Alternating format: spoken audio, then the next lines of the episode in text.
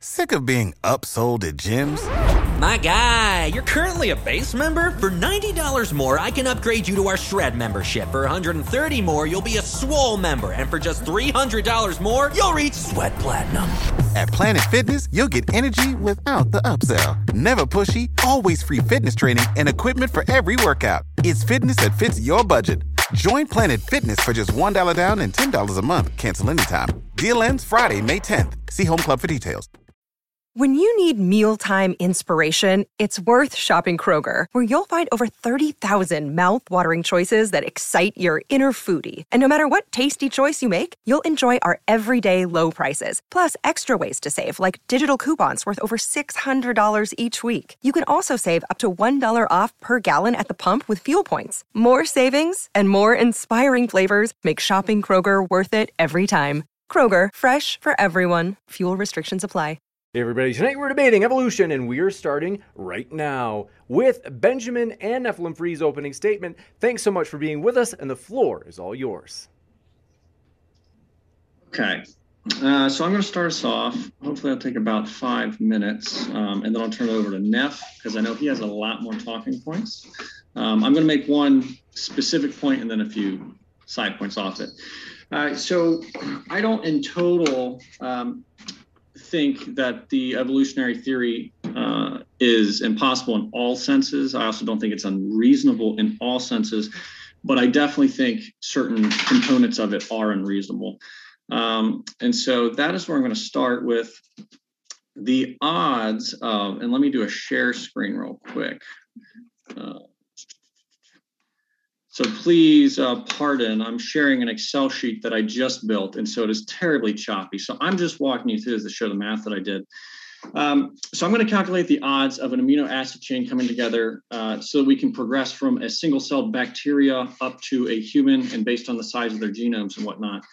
Um, so with how objects are arranged and whatnot, uh, it's the numbers go up very quickly with unlike objects, but we've got 20 base or not 20 base pairs, 20 amino acids that are that are built from the different codons and whatnot. I didn't include the, um, stops. I think I should have, so it should have been 21. Either way, once you get up above 20, then you get into the the part uh, where it really slows down the um, the total um, smaller differences are made each time, but the differences are still going to be pretty substantial.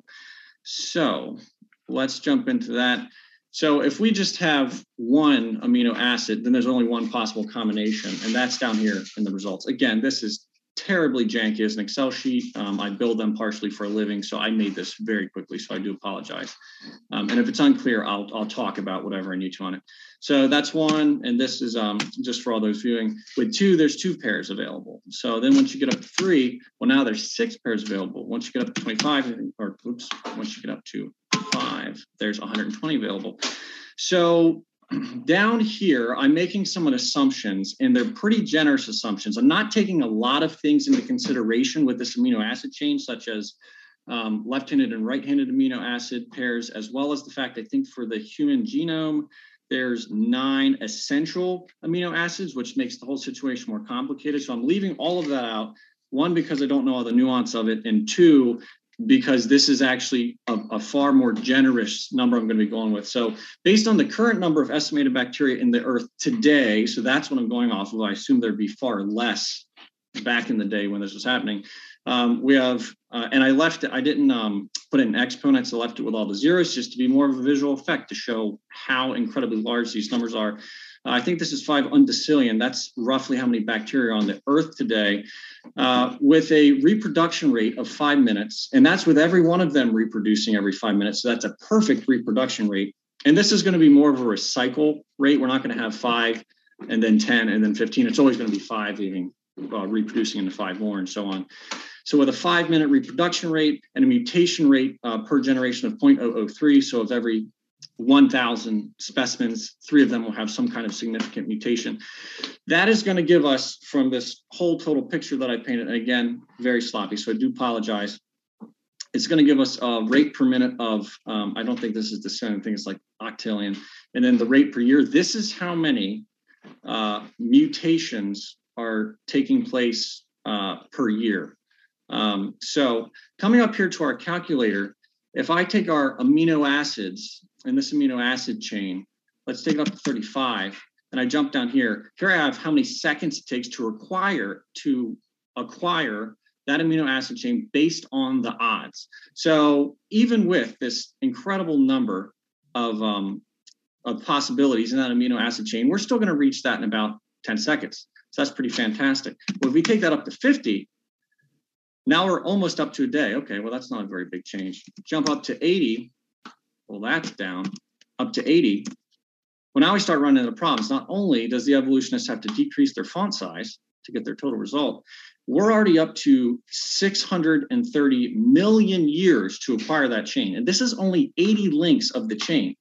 If we take this up to 100, we have now surpassed, again, we have to decrease the font size. We've now surpassed the timeline that evolution allows for. We're up to 18 trillion years just to acquire by random chance an amino acid chain that is 100 links long. Uh, and then down here, if we go into the, the DNA structure of the bacteria, bacteria have roughly 7 million base pairs in their in their being. Human beings have 3 billion base pairs, which means that human beings have roughly 2.993 billion more base pairs than bacteria. So this, and, and a lot of that is not only going to be um, uh, morphological changes, but also anatomic changes. So all of those changes have to happen in a time of um, from is I think it's like uh, 3.4 billion or something from bacteria to humans. All of those changes have to happen uh, within roughly three and a half million years. And for just 100 changes, it's taking us 18 trillion years to get there, which is that that's part of the thing that I see as absurd is the timelines that are thrown into this. And again, I'm leaving some critical factors out of this. This is assuming you can just jam amino acids together and make it work. There's certainly a lot more detail and finesse to actually putting these together. Um, so this is very generous. And it, it just does not seem feasible for the whole picture of evolution. And again, I will give credit where it's due as we're having a discussion. There are things we can observe. I would call that reasonable evolution based on what we can actually see, what we can actually test. And then instead of micro macro evolution, I would call it reasonable and unreasonable evolution. This is an example of what I see as an unreasonable claim of evolution, just in the whole picture. Uh, now, with this being said, I'm going to kind of diverge from uh, evidences. James, what is my time at? I'm at 11 minutes. Holy cow. Uh, well, that took way longer than I expected. So I'm going to turn it over.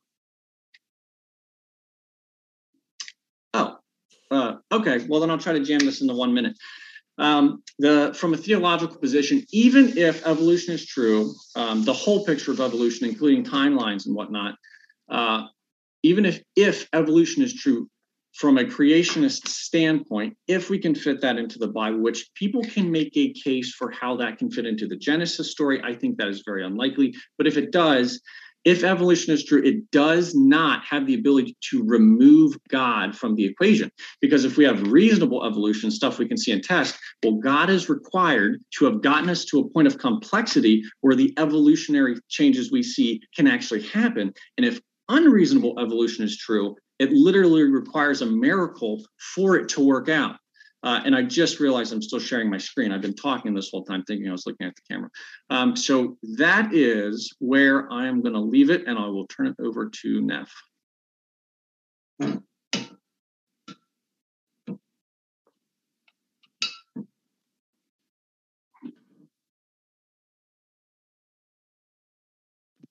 Okay, so great. Thank you. That was a great presentation. Yes, the protein uh, evolution story uh, just is is implausible. Uh, let me get my screen share working here. Let's see here. Um, okay. Now, uh, let's see if I can screen share. Uh, there we go. Okay. So, uh, evolution is a 19th century myth uh, that's based on philosophy and promoted as science. Charles Darwin wrote his book on the origin of species by means of natural selection and or the preservation of the favored races in the struggle of life in 1859. In 1869, Frederick Miescher, Miescher uh, a, a, Swiss uh, biologist and a researcher, discovered the DNA molecule exactly 10 years after Darwin wrote his book. Darwin did not know, and, and no scientist knew in the days of Darwin, of the existence of DNA. It was not known. It was discovered 10 years later. In 19, forward to 1929, we have JBS Haldane, who put forth the primordial soup theory and was one of the co founders of the neo Darwinian evolution theory. Darwin believed some really weird ideas about evolution because his science was rudimentary in his day. In 1929, uh, JBS Haldane put forth the idea of neo Darwinism. That is, because it had been discovered since Darwin that DNA is a package of information that prescribes the features of living things. That is, it's an instruction manual for manufacturing the stinger in the tail of a scorpion, the eye of an osprey, the, the liver of a, of a chimpanzee, etc. It is the instruction manual to manufacture and operate those features. It is exactly what the organism is, is the information in the DNA, because that was discovered by experimentation evolutionists like Haldane put forth the idea that, well, it must be mutation to DNA that produces evolutionary change. In other words, accruing mutations build the information that builds the features of living things. And so physiological novelties arose in the body plans of living things that turned into, over time, a liver, a kidney, a heart, a lung, a leg, a digit, a muscle, a bone. And that's what the evolution theory became. Because if evolution theory had been true, it would be necessary that random mutations building upon each other cooperatively built the information that specifies new things. Evolution theory is a theory of the arrival of things. You can't have an organism that had the information to make all the features of all the living things and then express them. That's not possible, even under evolution theory.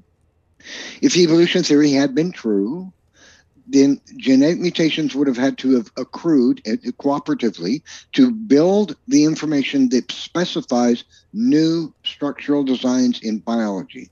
New physiological features would arise.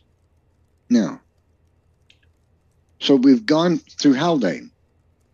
This idea became known as the new synthesis. The idea that random mutations acted upon by natural selection, selected for by natural selection, is what built all the features of all the living things. JBS Haldane and his kind were the ones who put this idea forth. That was called the new synthesis. It failed. In the 2000s, all the evolutionist scientists have, have agreed that the new synthesis has failed. It is not true that random mutation selected by natural selection is the mechanism for, for allegedly for evolutionary change. All major university professors in genetics and biology, evolutionists, agree. The new synthesis has failed. And so they've come up with what they call the third way.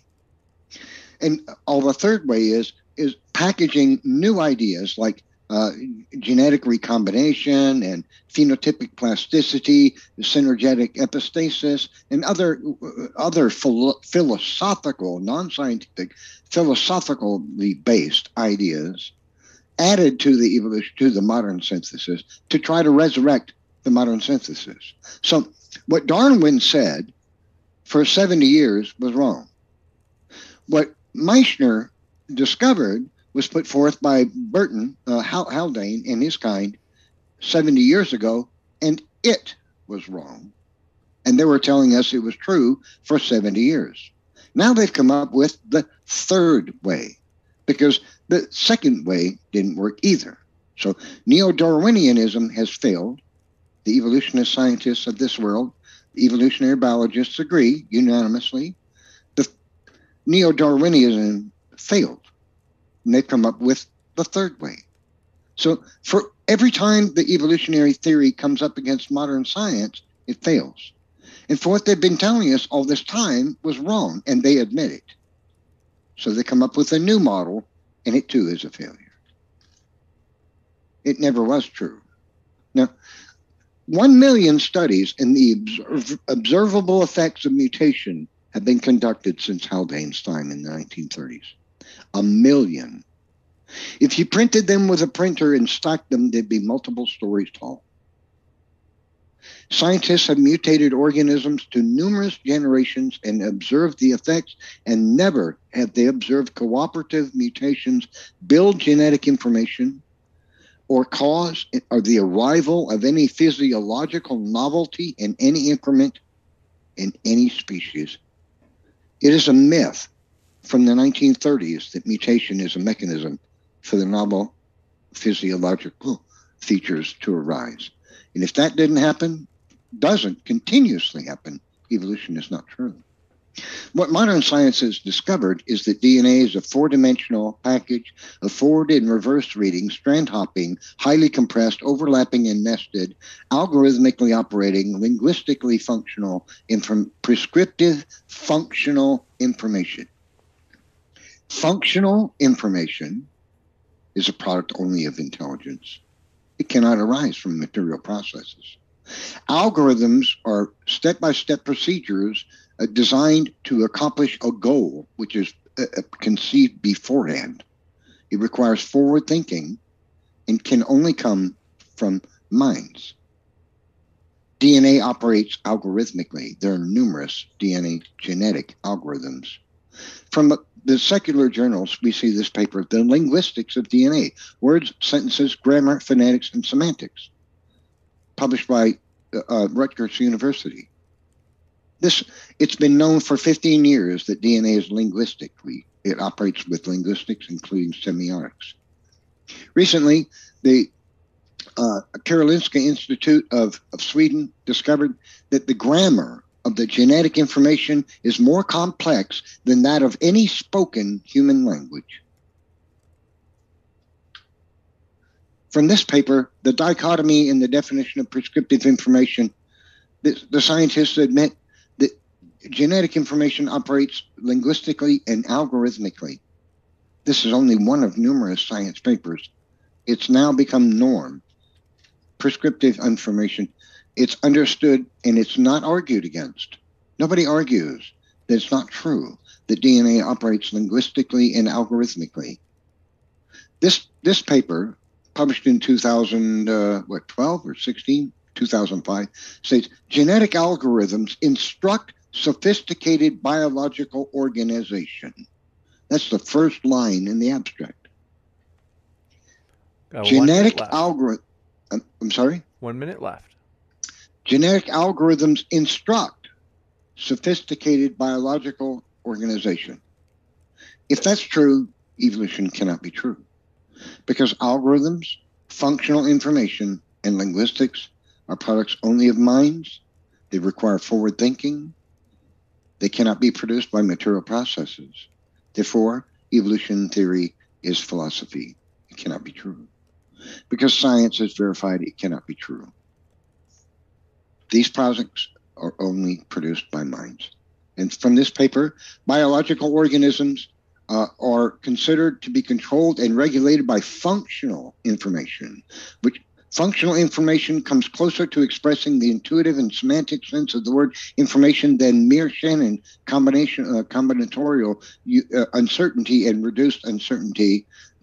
The innumerable attempts that have been made to reduce the functional information of genomics to molecular biology to more nothing more than physiological combinatorics and uh, will fail for reasons best summarized in the peer-reviewed paper. So, in other words, all all theories of evolution that nature has produced this information will fail.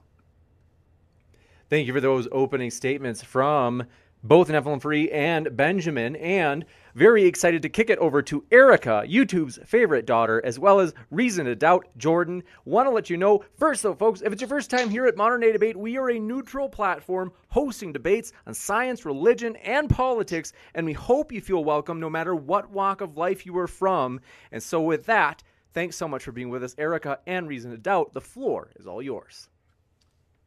All right, I'm going to be starting, and I'm going to be sharing my screen starting now ish. You see it? Yep. Awesome.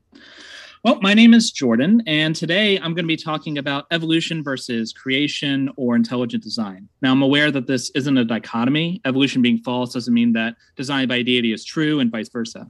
But since these two options represent the opinions of everyone involved today, we'll just pretend that those are the only two options. And before I dive in, a disclaimer I am an engineer. I am not a biologist. Evolution is nowhere remotely close to my expertise. I try to get my biology from biologists, and you should all do the same. If I mess something up or get something wrong, assume it's because I'm an idiot and not because actual scientists don't know the answer. But being an engineer gives me some insight into design. Designing solutions to problems is literally an engineer's job. Since the creationist wants to assert that there's a sort of divine engineer, let's see if that matches up with what we know about design. Now, as with all good engineering discussions, we need to first start with some assumptions. First, I'm assuming this divine engineer is vastly more intelligent and powerful than humans and is generally competent. Any being sufficiently advanced to design all life should be sufficiently advanced to do a good job at it. Relatedly, I'm assuming the designer does not have any meaningful constraints in terms of materials, whatever. They can mix, match, add things, whatever. Next, all design is goal oriented. What may be sloppy design for one goal may be uh, great design for another. Unfortunately, this is part of where creationism fails as scientific. The creator is ill defined with features and goals that are not really nailed down. For today's purposes, though, I have to assume something, so I'll assume that at a minimum, the divine engineer has the goal of creating self replicating life, including at least some intelligent life. So, with this in mind, I think it's fair to say that we can look at our two models as being between intelligent design, where we'd expect good design, and evolution, where we'd expect good enough design. But what is good design anyway?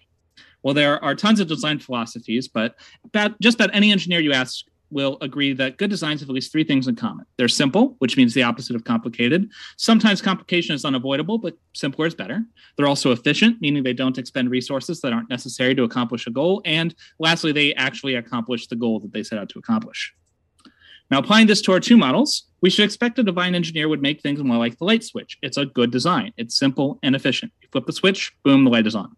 Evolution, on the other hand, will sometimes get a light switch, but other times it'll just be good enough. Engineering, like what you see on the right. It does get the light bulb turned on, but it's needlessly complicated and hopelessly inefficient. Sometimes evolution will work that way.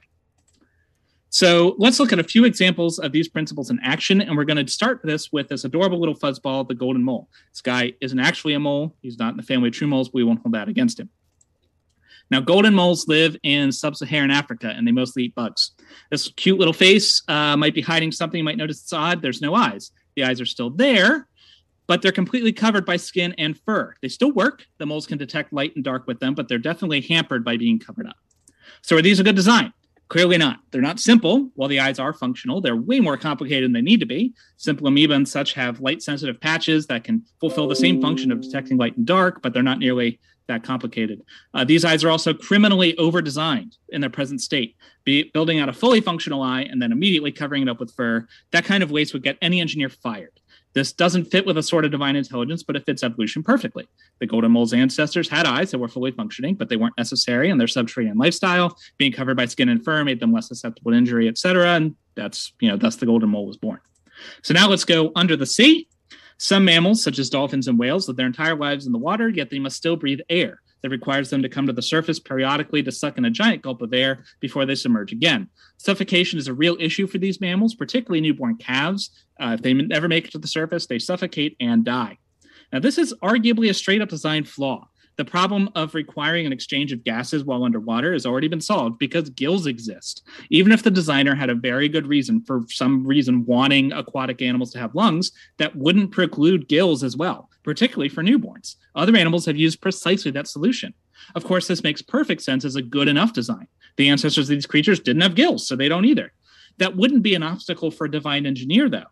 Nothing would stop this divine engineer from just grabbing a good solution that he already had made from a completely different animal and slapping it onto a whale. But evolution can't do that, and that's why we don't see it.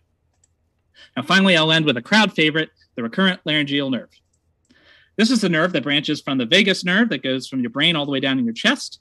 The RLN's primary job is to innervate the larynx, but and that's all the way up in your throat. To get back there, it loops under the aortic arch, then goes all the way back up your neck, making that trip way longer than it needs to ha- than it needs to be.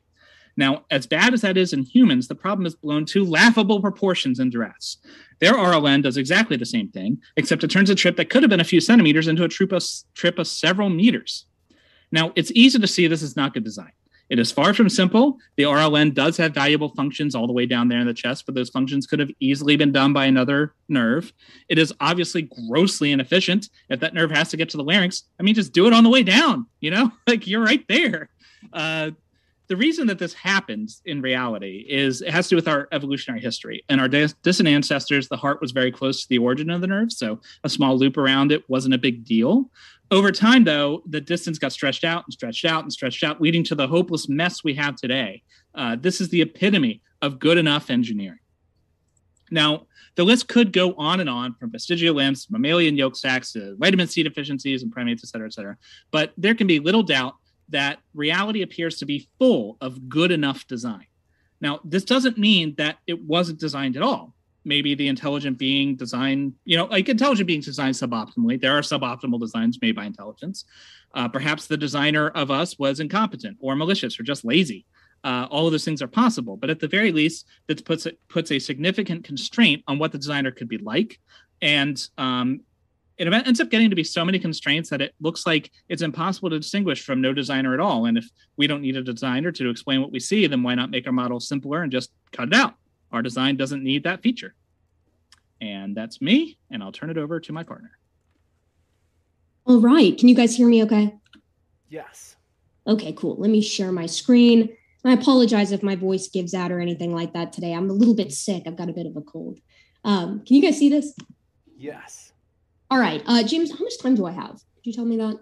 You have nine minutes and 47 seconds. Very cool. Okay. All right, I'll go ahead and start. Okay, my name's Erica. That's a Gibbon. I'm here with Jordan to discuss evolution and its robusticity. Um, I am currently a PhD student in biological anthropology, so I study human evolution and primate evolution at the graduate level. I got my master's degree in primatology, so this is going to be fairly primate centric. Now, as a preface, very quickly, this is a discussion that is for fun. Um, in the broader world, this is not up for debate. We're discussing how cool evolution is, or you know, maybe potential areas where it could be doing better. But evolution is more accepted than ever, not just in the scientific community, but also at large. Um, as of right now, only 18% of, of, people people in the United States accept young Earth creationism or that evolution doesn't actually occur. Um, but evolutionary theory is, you know, it's been argued by many that it's actually one of the most robust theories in science, period. Now, it's supported by every relevant field. I feel comfortable saying that. But particularly, what I'm going to be going over here is statistics, genetics, and paleontology slash geology. Now, evolution makes a couple of very simple predictions. And as we all know, predictions are the gold standard of science. So within statistics, evolution predicts that all organisms should converge on a common ancestor. Within genetics, evolution predicts that more related organisms should share more genetically than less related organisms. And in paleontology and geology, evolution predicts simply that the fossil record should display slow morphologic change over geologic time in response to changes in the environment. So, the first thing I want to bring up is this excellent paper from 2016 titled Statistical Evidence for Common Ancestry Application to Primates. Now, what these guys did is really cool. They essentially took a couple different lines of evidence morphology of living and extinct primates, uh, genetics. So they, they examined about 54 genes across about 180 different species of primates. And then they looked at biogeographical evidence and they wanted to test common ancestry against species separate ancestry. So someone created all the different species of primates separately and family separate ancestry. So someone created all the different families of primates separately. And uh, this is taken from their discussion Every test of species separate ancestry that we applied to the primates suggested that this model does a very poor job of explaining actual biological data as compared to common ancestry. Many of these data sets reject species separate ancestry strongly. The probability of obtaining a test statistic more extreme than the one observed under species separate ancestry model being incredibly small, often approaching or greatly exceeding the probability of picking a correct atom at random among the estimated 10 to the 80th atoms in the known universe. This uniform and strong signal arises in part due to the large number of primate species for which data are available. So they effectively found that there is no way, mathematically speaking, that you can explain the data set that we see in the morphology, uh, biogeography, and genetics of all primates, including humans, of course, us being great apes or hominoids, um, by appealing to separate ancestry. It's simply not going to work. And to uh, go back again, you should be able to recognize that by looking at these infinitesimal p values here over to the right. I mean, we're at seven times 10 to the, you know, negative 1,791st. This is some pretty intense stuff. But genetics are important in more ways than just um, just our similarity to the other panins and the rest of the hom- or to the panins and the rest of the hominoids. Although that is important. When referring to the entire genome, we're of course 96% similar to humans. Our humans are 96% similar, excuse me, to chimpanzees and bonobos. Um, and when we refer to just coding base pairs, this number rises to 98.8% similar. Okay, cool. We all know that. Uh, but evolution makes this prediction that in accordance with it, humans and chimps should share progressively less in common genetically with organisms outside the primate order than the mammalian class, than the animal kingdom, respectively. Um, and this is important because humans are, of course, most closely related to chimps, but they are actually uh, most closely related to us as well. They share more genetically when looking at a full genome comparison with humans than they do to gorillas. So this is quite interesting. And this is, of course, uh, confirmed when we look at organisms and their protein sequences. This is called beyond reasonable doubt evolution from DNA sequences. We, demonstrate, we demonstrate quantitatively sorry, let me move this out of the way, that as predicted by evolutionary theory, sequences of homologous proteins from different species converge as we go further back in time. The converse, a non evolutionary model, can be expressed as probabilities, and the test works for chloroplast, nuclear, and mitochondrial sequences, as well as for sequences that diverged at different time depths. Even on our conservative test, the probability that, the, that chance could produce the observed level of ancestral convergence for just one of the eight data sets of 51 proteins is 1 times 10 raised negative 19, and combined over eight data sets is 1 times 10 raised negative 132. So once again, there is no way to look at the data set of life, the biodiversity that we see today, and come to the conclusion that these organisms are not all related to one another. Uh, and if a creationist wants to draw a line somewhere and say, well, some organisms are related and others are not, then they have to present where that line is drawn and why it is drawn there. So, statistics demonstrate that only common ancestry explains the patterns we see in biology. Can mutation really cause such massive change? The answer is yes. Human specific RGAP11B increases size and folding of primate neocortex in the fetal marmoset. So, what these guys did here in this paper that I'm about to go over is they looked at humans and they said humans have a, a partial duplication of this special gene called RGAP11A. All primates have RGAP11A. Only humans have a partial duplication of it that results in RGAP11B. And what this gene does is it helps send a bunch of extra neurons, um, stem cells, uh, actually, that go and become neurons during development. So they said, well, what if we take the human gene and we stick it in a marmoset, which is a New World monkey? And this is what they found. The marmoset's brain increased in surface area by three times. So, small genetic changes can lead to big phenotypic outcomes that can then be selected for within an environment. Uh, but we can also see this with entire proteins. The de novo uh, gene evolution of the antifreeze glycoproteins in codfishes revealed by whole genome sequence data. So this codfish actually has a brand new protein in it that allows it to swim in colder waters without its blood freezing. But paleontology and geology additionally corroborate the ideas of evolutionary theory, and they do so in a beautiful way. We know the Earth is very ancient. This is because of the radioactive decay law, which is just a law in physics. This is there's no getting around that. Um, and in fact, $257 billion industries depend on this fact because all of the fossil fuel industry and energy, energy industry depends on radiometric dating to do basin modeling and actually find fossil fuels. Um, this is something you can find on most of their websites, interestingly enough. Heads so up, does evo- two minutes and 45 seconds. Okay, cool. Thank you, James. So, does evolution actually pan out here? Do we see slow morphologic change or organisms changing over geologic time as evolution would predict? Uh, and the answer is a resounding yes. I work with hominins specifically. So here are uh, roughly 10 hominins, right? And what we see is slow morphologic change over geologic time from the size of the brow ridge to the dentition to the palate. Uh, to the brain case size, to the size of the orbits. And if you saw the postcrania, you would see the emergence of bipedality and associated features slowly emerging there as well, from the less bipedally efficient Ardipithecus ramidus or Australopithecus afarensis to the incredibly efficient bipeds in late genus Homo. Um, and another good example is looking at the involucrum in whale evolution. So this little critter up there at the top is called Indohyus. Indohyus has a little bone in its ear, little structure in its inner ear called the involucrum. Now, Indohyus is just a little hoofed land mammal. That's it. Um, and it's the only hoofed land mammal that we know of that has an involucrum.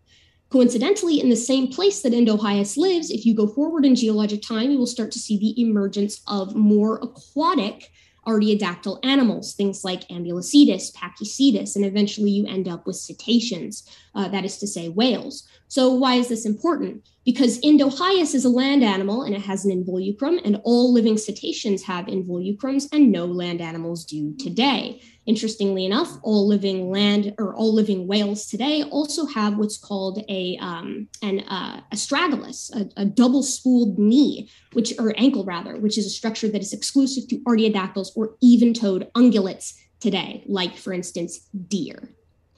Paleontologic change is also recapitulated in development, which is very interesting. We have tracked the evolution of the inner ear bones, which animals they emerge in uh, the paleo or in the fossil record, which animals rather that they emerge in within the fossil record and how they migrate about. And it turns out that if you look at the development of a marsupial called the rat kangaroo, you see this exact evolution that we've witnessed in the fossil record occurring in real time. And there's an MRI, I think that's an MRI over there to the right showing it which is very cool. So there's like a little comparison.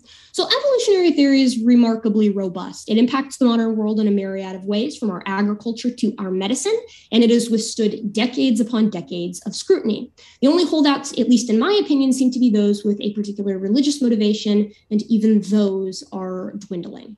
So I am ready to talk about this. I have quite a bit to say, um, and uh, thank you.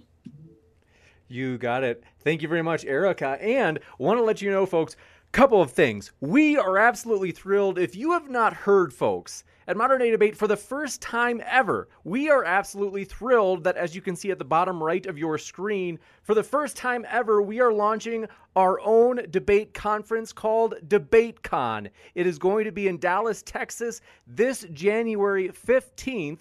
That's a Saturday, as well as the 16th.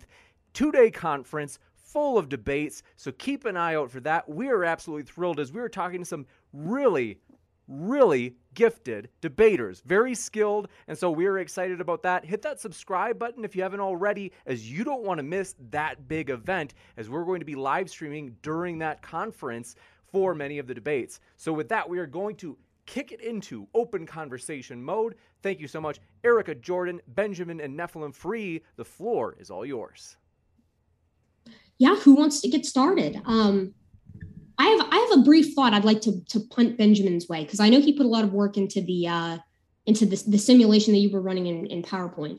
Um, but I think I saw some problems with it that I want to express, if that's all right. Uh, the first and the biggest is that you're not accounting for selection at all. Selection is the biggest, the most important player in evolution, right? It is the it, I mean, it's called natural selection. It is what is actually honing the raw material of these mutations when they appear. And it can either speed up or slow down how fast something moves to. That's the modern synthesis, right? Um, no, no, no, no. Darwin, Darwin confirmed natural selection. Natural selection is just one of the four. No, I didn't say natural selection. I said modern synthesis. Yeah, I'm just talking about natural selection. I'm just saying you have to account for selection if you're going to run any kind of how how if you're trying to if you're trying to model how a mutation is going to move to fixation and how long it will take or uh, different issues with it, you have to account for selection. That's like the most important thing. Well, I, I just pointed out that the modern uh, modern synthesis failed, and evolutionists, biologists all agree on that. Yeah, so is that what you're positing? Um, so, modern? may I? I apologize. May I uh, jump in since yeah. Erica asked? Yeah, please take it over. To me. Um, so, how in the selection if we're taking that into consideration, how does it know what to select to get us from the bacteria to the human? How does it know what to do? It doesn't. There's nothing directional at all about evolution.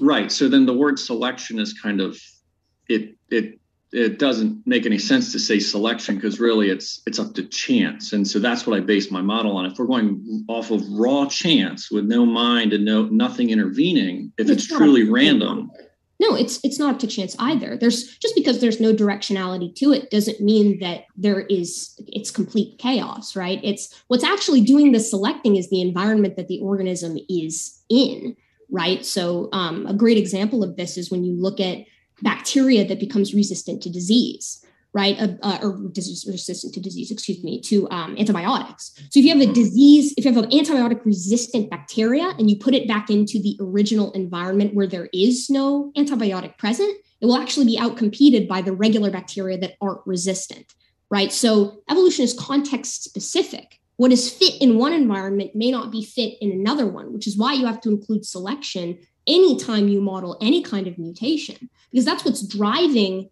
you know how an organism is going to respond and change.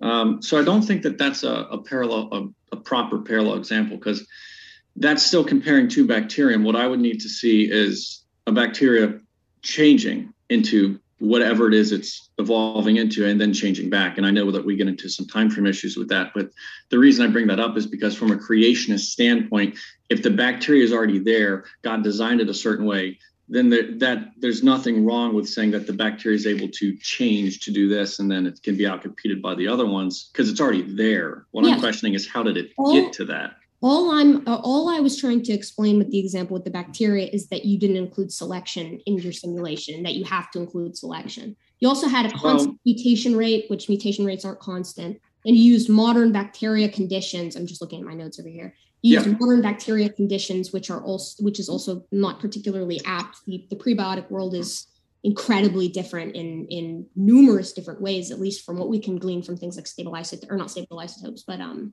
no, yeah, stable isotopes, things like that, um, to to glean what this environment actually looked like, and things like the temperature and the oxygen content and in the atmosphere and things of this nature. So you have to you. It's I wish it were that simple. Like it would be really nice if you could just like run a simulation like that. And I do mean that sincerely. It would make everybody's job a lot easier.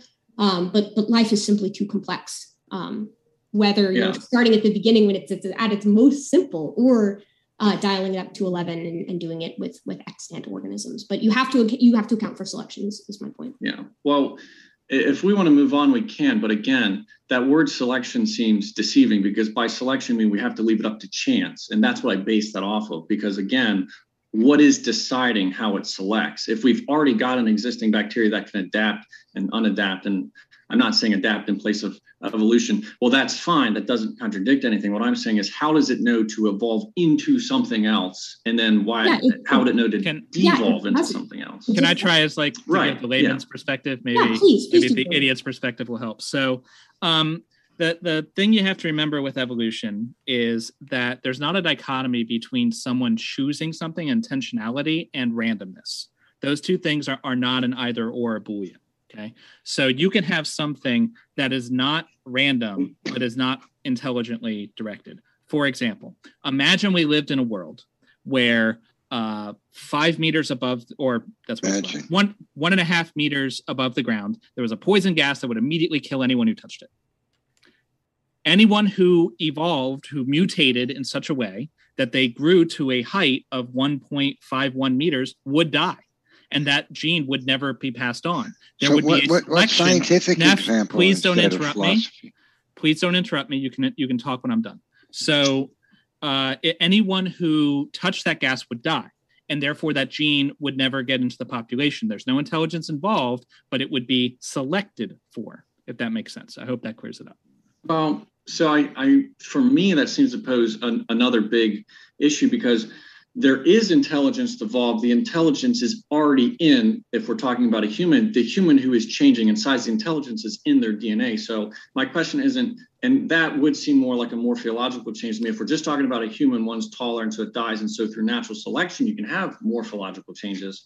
My question is, how did we get from the bacteria by chance to the human based on the numbers that I gave? Well, you keep saying by chance. It's not by chance. It's so there's a random element so mutations are happening, and that has an element of randomness. And then which mm-hmm. mutations survive is non random.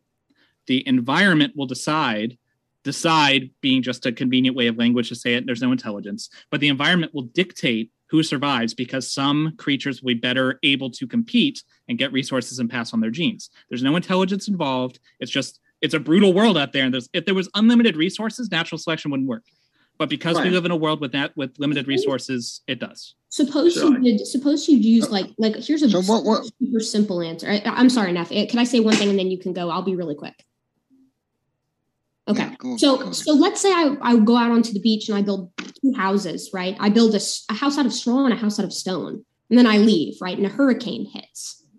The house has the house that's made out of straw is going to be blown over, right? The house made out of stone is less likely to be blown over. Now, the, we're just using inanimate objects. We're not even appealing to anything like that involves inheritance or organisms and how they reproduce. We're just solely talking about how the environment impacts a thing. In this case, that thing is the house right so is the environment or is the is the storm intelligent because it's selecting against the straw house it's just doing what it does it's just so, so so what we're hearing is a, a lot of philosophical ideas and, you'll see that their examples are based on uh, uh, you know uh, ideas and they want you to see this and it's like um, a card trick. See, this this I'm talking about something not biological, therefore it happens biological. See, see. Well, we already, so, uh, instead of biological examples, they're telling you their stories and their philosophy because evolution is not science; it's philosophy. Yes, when it comes to the when, when excuse me, so when, when it comes to uh, the citrate, biology, excuse me, you you want me to not talk over you? Uh, that's so, true. That's true. So when it comes to things like citrate uh, utilization, the evolutionists, this is the only argument they really have for evolution. If evolution were true, evolution had to produce uh, uh cooperative mutations had to build the information that builds uh, physiological novelties in the body plans of living things else the land dwelling creature never rises from the fish the bird never arises from the land dwelling creature, and etc. Okay, evolutionists never offer arguments about that because they can't. And, and all you guys are repeating is the is is uh, ne- the, is neo Darwinianism that failed. Neff, you've been going on for a hot minute. Evolutionist, evolutionist biologists agree that neo-Darwinianism has failed, and that's why they offer what they call the third way, which includes ideas like phenotypic plasticity and and uh, you know synergetic epistasis and whatnot. When it comes to citrate, for example, you offer this kind of idea as evidence of evolution, but the truth is, what's been discovered is that the bacteria already have the ability to produce the citrate utilization.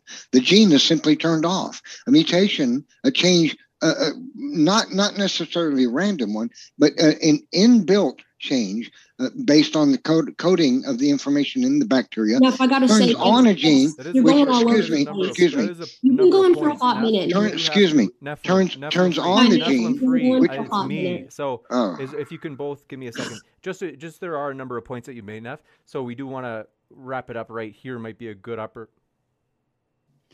all right, Nephilim Free has left. So we are going to just readjust the screen here.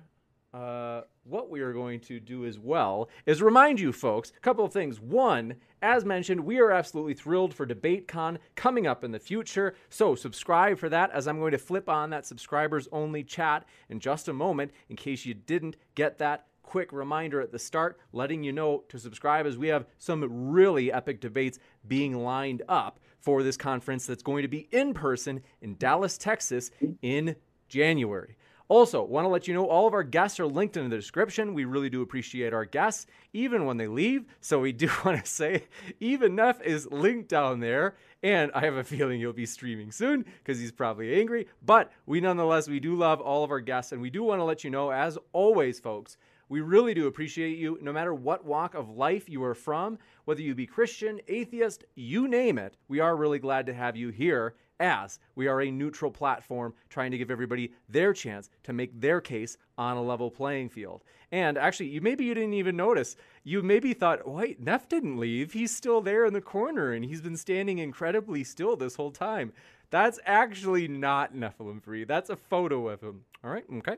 All right. So let I just quick make one last adjustment and get Jordan back in here in terms of the pictures on screen. and we'll kick it right back into open discussion. So I think Erica, you had a point you wanted to make, and then we'll kick it over to Ben just to be sure that he gets plenty of time to respond as well, given that Yeah, I uh, outnumbered.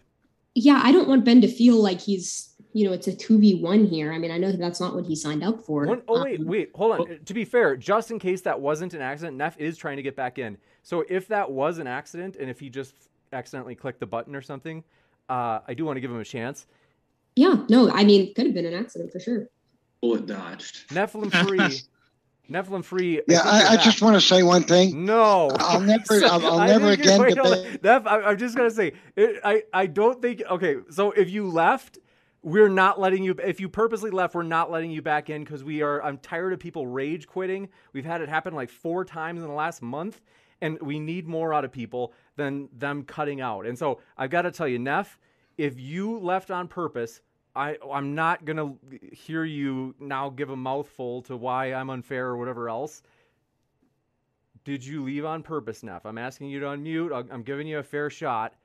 Oh, okay. Well, there he goes. So, what we are going to do is Bullet's back. click into open Fine. dialogue. I have a feeling he left on purpose because he just left again. So, Can uh since I'm not familiar with uh you Ben is it Ben? Do you want us to call us Ben or Benjamin? Which would you Doesn't matter to me.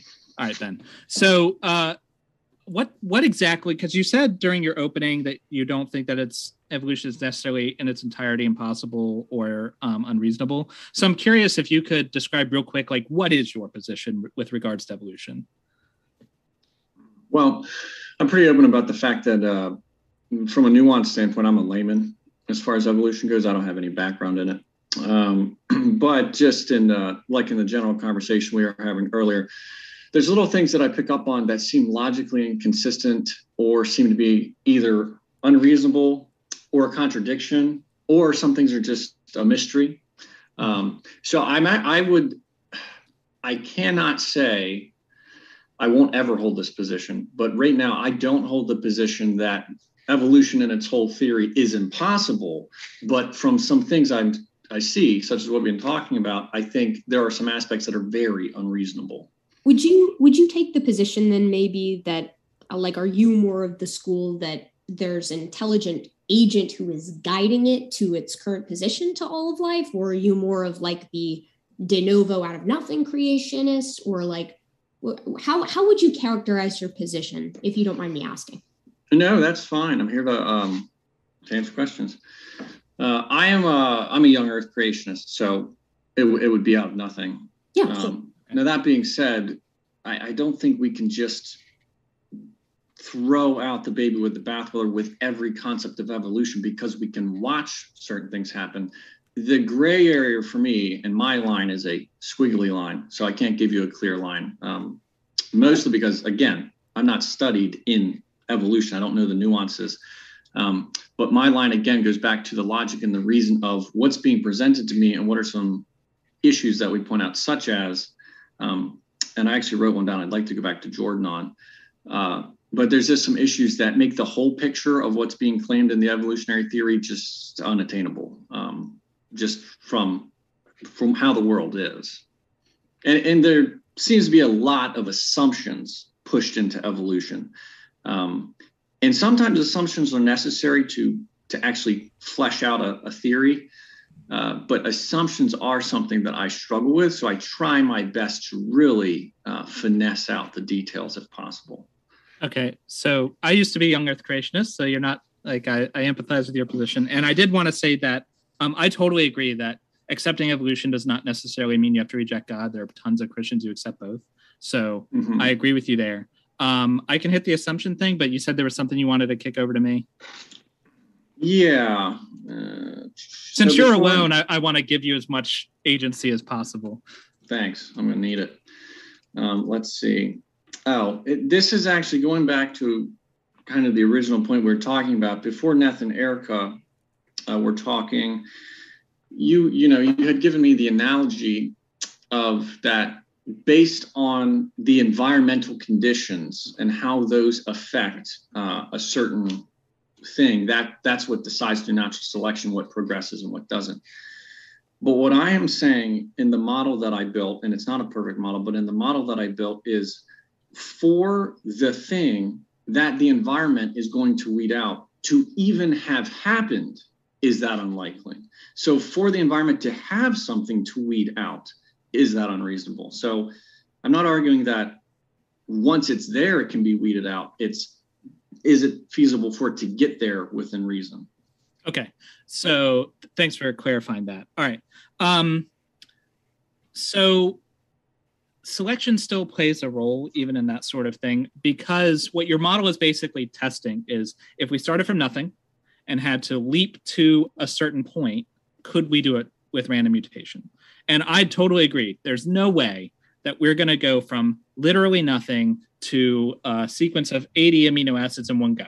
Like that's not going to happen, right? Or, or at least, uh, well, I don't think it is. Maybe Dan will tell me I'm wrong, but that seems unlikely to me too.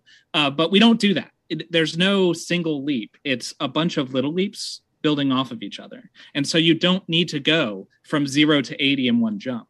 You can go from zero to, to, to two and a zero to three, and then from three to five, and then five to eight. You know, you can you can build over time to these larger structures. So that's why we don't see like in in the fossil record or whatever, we don't see nothing, nothing, nothing humans.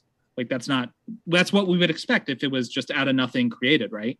But that's not what we see. What we see is nothing, nothing, nothing, then a little thing, some simple things building up to more and more and more complex things.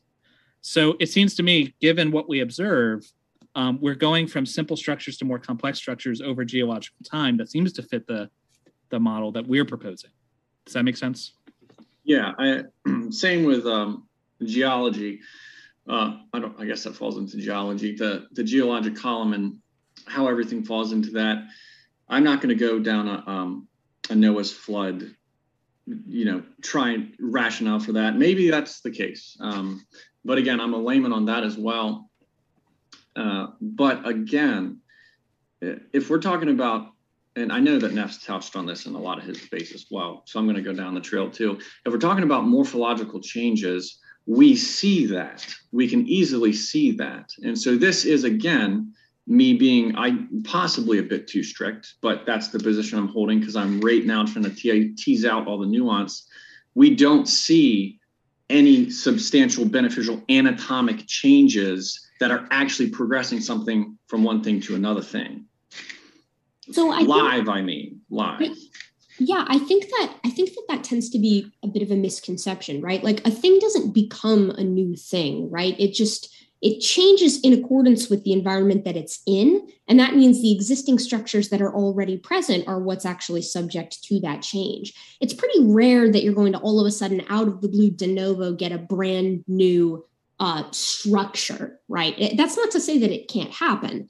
Um, the the the example that I used in my presentation with the the de novo protein, uh, that's an antifreeze protein for these ice fish that live in these colder environments, right? Having that mutation that allows their blood to to keep from freezing opened up a brand new area for them to basically exploit. They could go farther north without worrying about dying, right, in these colder conditions uh, and exploit the resources that were there. So that's huge for the fitness of these guys as far as reproduction and, and passing that gene then on to, to their descendants, right? Um, but like you're not going to get as as Jordan said, it's not going to be nothing, nothing, nothing human, or you're going to have, you know, ambiguous ape creature human right? There are all of these intermediary steps that occur you know in in the midst of this of this grand transition if you will. And it's that gradient of change that we kind of refer to when we're talking about evolution. And when we see it in the fossil record it seems much more drastic than it is today because we're getting pieces of the pie every million years or 3 million years or 5 million years. Whereas today we see organisms every day every hour every minute. Um, and so we don't tend to see this nice truncated, easy way of of um, of clocking how these organisms are changing on the in the grand scheme of things. Yeah. Um, I think the trouble that I have with all of this again is it's the chain of evolution. So even if we're going from one organism to another, I'm not actually sure that that would make things simpler because every every new um, I don't think it's called morphology. Every new uh, species, every new creature would be a, another bottleneck where we'd have to explain how it got a little bit further. And so we can see creature A and creature B, they look similar. And again, I know that this is um, a redundant thing people try to take too far, but then it's like, well, show us the 50 in between those. Um, but again, we don't have the 50 between those. So we can make an assumption. Um, I'm certainly not saying it's impossible that that's what happened. But again, because we're going off of an assumption, off of what we can see, it does still seem unlikely. And I do think that the equation that I used, um, it was a very generous equation, uh, especially because I would imagine if you go that far back, you'd have a far lower amount of bacteria. And the, uh, I think I saw that the reproduction rate of bacteria is somewhere between like three and 15 minutes uh, per bacteria. So I, I, went with a higher reproduction rate. Um, and I, I left out some really complex things. So that is just to say, regardless of the species that are in between, I'm just talking about whether it was through five five different transitional things or 5,000 different transitional things. The odds of the DNA, uh, the odds of the amino acids within whatever that is getting from point A to point B through that means is still incredibly unlikely. So, another thing to remember when we're um, talking about these population genetics is it's not like we need to um, the whole population is trying to do one thing and we need to wait until that thing is successful. Okay we got that step. Now let's move on to the next step. It's a massive machine of parallel processing. So we're throwing it's i don't know if you've ever done any uh, monte carlo methods or maybe numerical methods. It's kind of like that where we're just throwing uh, mutation after mutation after mutation over this whole population and so we're selecting simultaneously for all of these different um, new features all the time. So every new generation is selecting simultaneously for all of these features. So that's why it works. If they were trying to work together in series, it, it wouldn't work. Well, the only see, I tried to account for that too, because like I said, the number of bacteria that I was accounting for reproducing perfectly each time was was I think five decillion or five undecillion, which is an incredible amount of organisms. So even with that many reproducing every single time, um, but I still couldn't get there. Okay, with, so with the math, your your model was went, went sharply nonlinear, right? So it was a sharply nonlinear model, right? Um, and that's because you were trying to do jumps from a very small number to a very large number. And but if you broke it into smaller pieces, so like say we go from zero to five, zero to five is beneficial. Boom, that's locked in. We don't need to do that ever again. It's already there. We've done it. And mm-hmm. then we can go to the next five and once we do that, we don't ever need to do it again. We've done it. And so you wouldn't get into this massive exponential curve where you're going from zero to 80 because you're never going to make that zero to 80 jump. That that's why it works. If you couldn't do hmm. that, if you couldn't build piece by piece, then evolution wouldn't work at all. Um, the only reason it works is because you can go iteration by iteration. Well, and to Jordan's point, to just add on to that, right? A lot of the structures that we have today again, there once you reach multicellularity and you, you get into organisms that are, are more complex, this gets a lot easier because you've got all of the basic building blocks already in place. Um, and then it just becomes, uh, you know, almost trivial to get digits from a fin, right? It's it's basically just Hox playing around with Hox genes for a little while and and uh, expressing them for longer in different periods. Um, but what Jordan said too is that, or what he kind of alluded to that's quite important is the fact that yes, once you have a step that's done, it's locked in. You, you don't have to do it anymore. And you also don't have to take it literally one step at a time. Some mutations, uh, contrary to kind of, you know, what our earlier guest was saying, they can work in conjunction with one another. Precursor mutations, for instance, right? Where one is on, right? You, you have the a mutation present and it doesn't really activate quote unquote to use like colloquial language unless it's in the presence of another mutation right and then when they're both together something really incredible happens right and you might get a, a brand new protein or something along those lines right um, so you can get you know these little leaps and hops that occur and then once they're there you know you're golden you don't have to re-evolve it a second time um, so I, I i think would you say that maybe your your problem isn't so much with evolution and it's it's more with abiogenesis it's more with getting life from non-life that's kind of the vibe that i'm getting from you yeah that's um that takes me more to the impossibility more than unreasonable i i specifically wanted to avoid abiogenesis which is why i tried to sure, do the progression yeah. from bacteria to um to human. And uh, I have to say, I totally respect. Like I most people won't make that distinction, so the fact you did is super kudos. Like, yeah. Oh, thanks, thanks. Um, gosh, I'm trying to think. I, I had a, a, point, and then um, I derailed myself there with that. Uh, but going back to the Hox genes, um, again, where do we see that we can do that now? Because if we can't actually demonstrate that with with anything really empirical, then it is an assumption based off of sure we're looking at the geologic column, we're looking at the fossil record, we're assuming that's what happened, that it went from you know fins to fingers just with a few changes. But if it's that easy, why can't we do it? Why can't we've we? Done it. Yeah, we've done it in the lab. We've done it with um with skates, so like rays and things like that, and we've played around with it with sharks as well. Um, if you take the ling, the sorry, the wing bud of a chicken and you duplicate it, the, the most distal or far away from the body, like phalange, like the, the wing bud, and you duplicate it, you get two wing buds in the adult chicken, right? It develops in two places because you just duplicate the patch of cells that's going to become the wing bud. You duplicate it once, and then you have two of them in the adult. Um, and and it's as simple as that to get digits, right? You just take the distal end of the limb and you get an accidental duplication, and now you've got two fingers. Um, well, well, no, I meant from. I'm sorry, maybe I misunderstood. Uh, I thought we were going from going from a fin two fingers, not not just having multiple fingers, but going no, it's, from. It's completely well, analogous. The the the finger the finger is just an, an extended um, expression of the distal end of the limb. So whether or not you're working with a, a little nub on some ancient Sarcopterygian fish, right? Or you're playing around with in the lab with skates and rays and sharks today. It's the same exact process. You're just extending the expression of a gene that will eventually lead in the termination of a fin, and you're duplicating it so two fins form instead of one, and at the very tip instead of at the base. And and it's as easy as that. Well, the, so that gets you to two fins, but the question would be, how would you get from the fins to the fingers?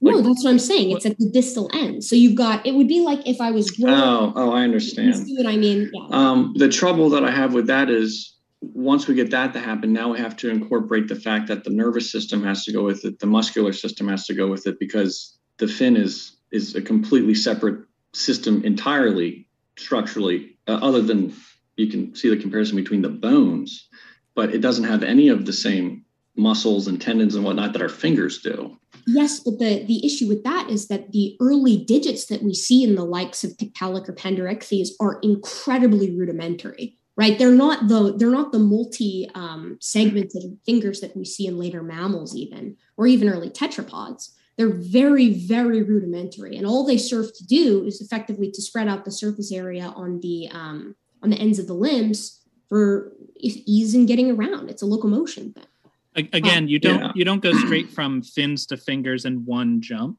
you know yeah. you'll get uh that the fin if it was like this right and then you have two bones but that that's all they are you know and mm-hmm. then eventually over a very long period of time and many incremental changes then you start getting the more complicated structures that we have and we've um, done this in the lab is the coolest part of all. Sure I mean, just to be sure there's not like a rapid between oh, I'm sorry. and Erica. Yeah, yeah, yeah, yeah sure. Ben, Benjamin, if you had anything. Oh, um, no, actually, I uh, I lost my train of thought on that. Um, I'm trying to think. No, I don't know where I was going. Sorry about that. I, I lost uh, where I even was. No, it's. I mean, golly, you're you know mad props honestly for yeah. like just having a chat with us. I mean, it's kind of fun. Like, so you mentioned earlier assumptions um, and you were talking about some of the assumptions that you felt were unreasonable that went into evolution. Uh, would you want to like elucidate what some of those assumptions are, and maybe we can tackle some of those? Oh, actually, that that reminds me one of the things I was just thinking about Rock for the yeah, excellent teamwork. Um, you mentioned that we saw that uh, the the structures got in place so that way they could just spread out their hand just for a support structure. Um, but is that something that we can actually see take place today, or are we saying we see that in the geologic column, so we're assuming that it's it's transitional from one to another? Well, it's more along the lines of like, is there a benefit to the increased surface area when it comes to locomotion in things like lungfish or other sarcopterygian fish? And when we look today at these animals, when they're born and they lack that ability to kind of splay out the, the distal ends of their limbs, they don't move around as, as quickly. They're sluggish, they're, they're anemic in how they move around.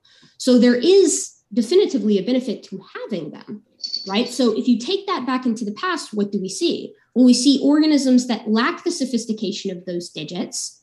And then the second they appear, they proliferate and they show up in pretty much everything that can glean that mutation, right? Well, we well we we've established that any any genuinely beneficial you know structure when I, it can't just appear. So that's my question. When we see it just appear, or what are we filling in the from it not being there to it being there? How are we getting to that? Uh, like mechanically or in the fossil record? Well, just how we're determining that it took place via evolution and not those were two different designed entities. Well, there's a couple pieces. First of all, and you look down in the geologic column, you're looking through time, right? The lower layers um, are older than the younger layers. So, hey, cat.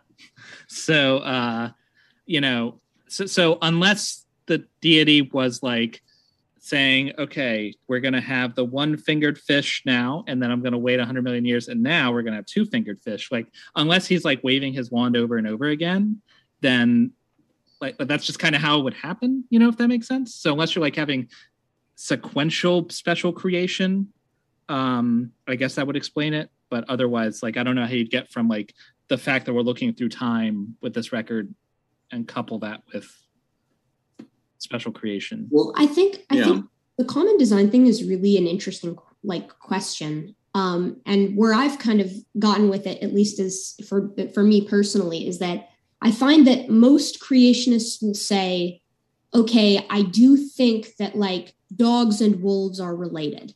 Would you, would you feel comfortable saying that dogs and wolves are related? Uh, yeah, Right. Okay. So dogs and wolves are related. Right.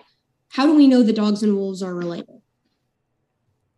Uh, I don't know based off of the science of it. Um, so I can't give you a hundred percent answer. I do know that um, I know that uh, the painted dog, right, is is actually a different species of dog. It actually can't mm-hmm. interbreed with the uh, with the other dogs. So See, that one's a hard one because I mean, it, it, just looks like any of the other dogs. So I would, or looks very similar. Um, so I would just say, you know, if they're on a random lineup, well, yeah, you can probably mate all those because they all look the same. But then you figure out that it can't breed. So how does that work? Um, I think the trouble is, I don't necessarily think that evolution, given the concerns that I have with the whole picture, again, there's little things where if they're by themselves, such as possibly that, um, I wouldn't be terribly opposed to it. But in the whole picture, uh, I don't think that evolution is necessarily a better option than creationism. Um, it could be how God decided to do it, but I don't actually think that in a case like that, it, it makes more sense than he built one one way, he built one another way, and they can't interbreed.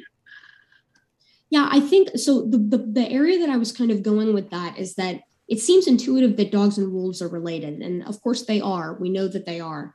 Um, and the way that we do that is really similar to how a paternity test works. So, like paternity tests, you know, we take a highly variable segment of the DNA of the genome of the human genome and we compare it between people. Um, and it should, if it's highly variable, then it's very likely that between two unrelated individuals, it's going to be different. And between two related individuals, it's more likely to be the same, which is how we determine paternity. So it's genomic similarity. Take the genome, set them side by side. How similar are they? That helps us tell how close they are, um, at least with, with regard to um, their family tree, things like that. And within species, it works the exact same way except instead of using one region, we tend to try to use as much of it as we can, whole genomes in some senses, right? So we'll take the entire genome and we'll say, all right, how similar are these two genomes between these two organisms? And then using that, we can start to fill in the blanks on how closely related things are. So dogs are more closely related to wolves than they are to like coyotes, right? Um, using this method. And the thing about this method that at least in my opinion, makes it problematic for creationists is because creationists will get on board with that usually. They'll get on board with that concept. And then I say, okay, where does it stop? Where do you, where does it stop? Where does genome similarity stop equaling relation and inheritance? And it starts, you know, being truncated up into these created kinds. Because most creationists will say, yeah, I'm cool with dogs and wolves being related, or I'm cool with lions and tigers being related. But lions and tigers are like 95% similar in coding base pairs, and humans and chimps are 98.8% similar in coding base pairs. So I'm looking for a standardization from the creationist side where they say, here's why we're drawing the line here, here's an empirical way to do it. And evolution, when you know, because you just said you think that they could both be reasonable explanations for something. And to me, creation fails there. And evolution acts as an explanation for why is it that we see this convergence into the past um, of, of relationships between the genomes of organisms. Does that make sense? Sorry, I yeah. rambled there for a minute. No, that's great. Um, no, I get that point. Uh, as far as the why we see the convergence and the similarities, um, and I think I'm going to have to uh, make my way back after I say this. I think I'm to have to make make my way back to actually DNA tracing. Um, but you can see the similarities because I'm, you know, you have a common designer. Well, then there's going to be commonalities between everything to a certain degree, um, and then there's going to within the DNA makeup because uh, he's using the same DNA to make whatever it is he's making. Um, so let's go with that as if if he built uh, the base dog that now we've got all of our um, uh, domesticated dogs from, and he, the base feline or cat, whatever gave us that. Uh, if he made the base one of those, that's where I'm saying I don't think that the parts of evolution that we can observe and trace, like we can observe and trace a dachshund changing, like all the domesticated dogs have been created within lifetimes of, of humans. Um, so those are things that we can observe, but the, the trouble is jumping from one one structure to another structure. And I, am sure that um, the argument has been presented to you, the idea of uh, of loss versus gain. For example, I don't necessarily have an issue with anatomical losses because everything decays. Um, in fact, if the world is is it, you know, I, I come at this from a presuppositionalist Christian worldview, which means that I'm looking at this through the grid of what we know about God. Um, what we know about him through revelation of nature is you know half unknown and maybe half known. Who knows what we don't know because he wants us to explore it and enjoy it. And uh, what he's given us is scripture is black and white in some areas gray in other areas. Um, uh, and so that is i don't what was i saying just before i said that i was going to you were talking about common design uh like similarities meaning a similar designer yeah um, I am I am very very tired. I've been up since totally. about 4 a.m. So I'm pretty sure my it's brain fine. just pooped out whatever it is I was oh, saying. Totally just... cool. So I wanted to hit because uh, I'm an engineer, right? So designing things is what I do.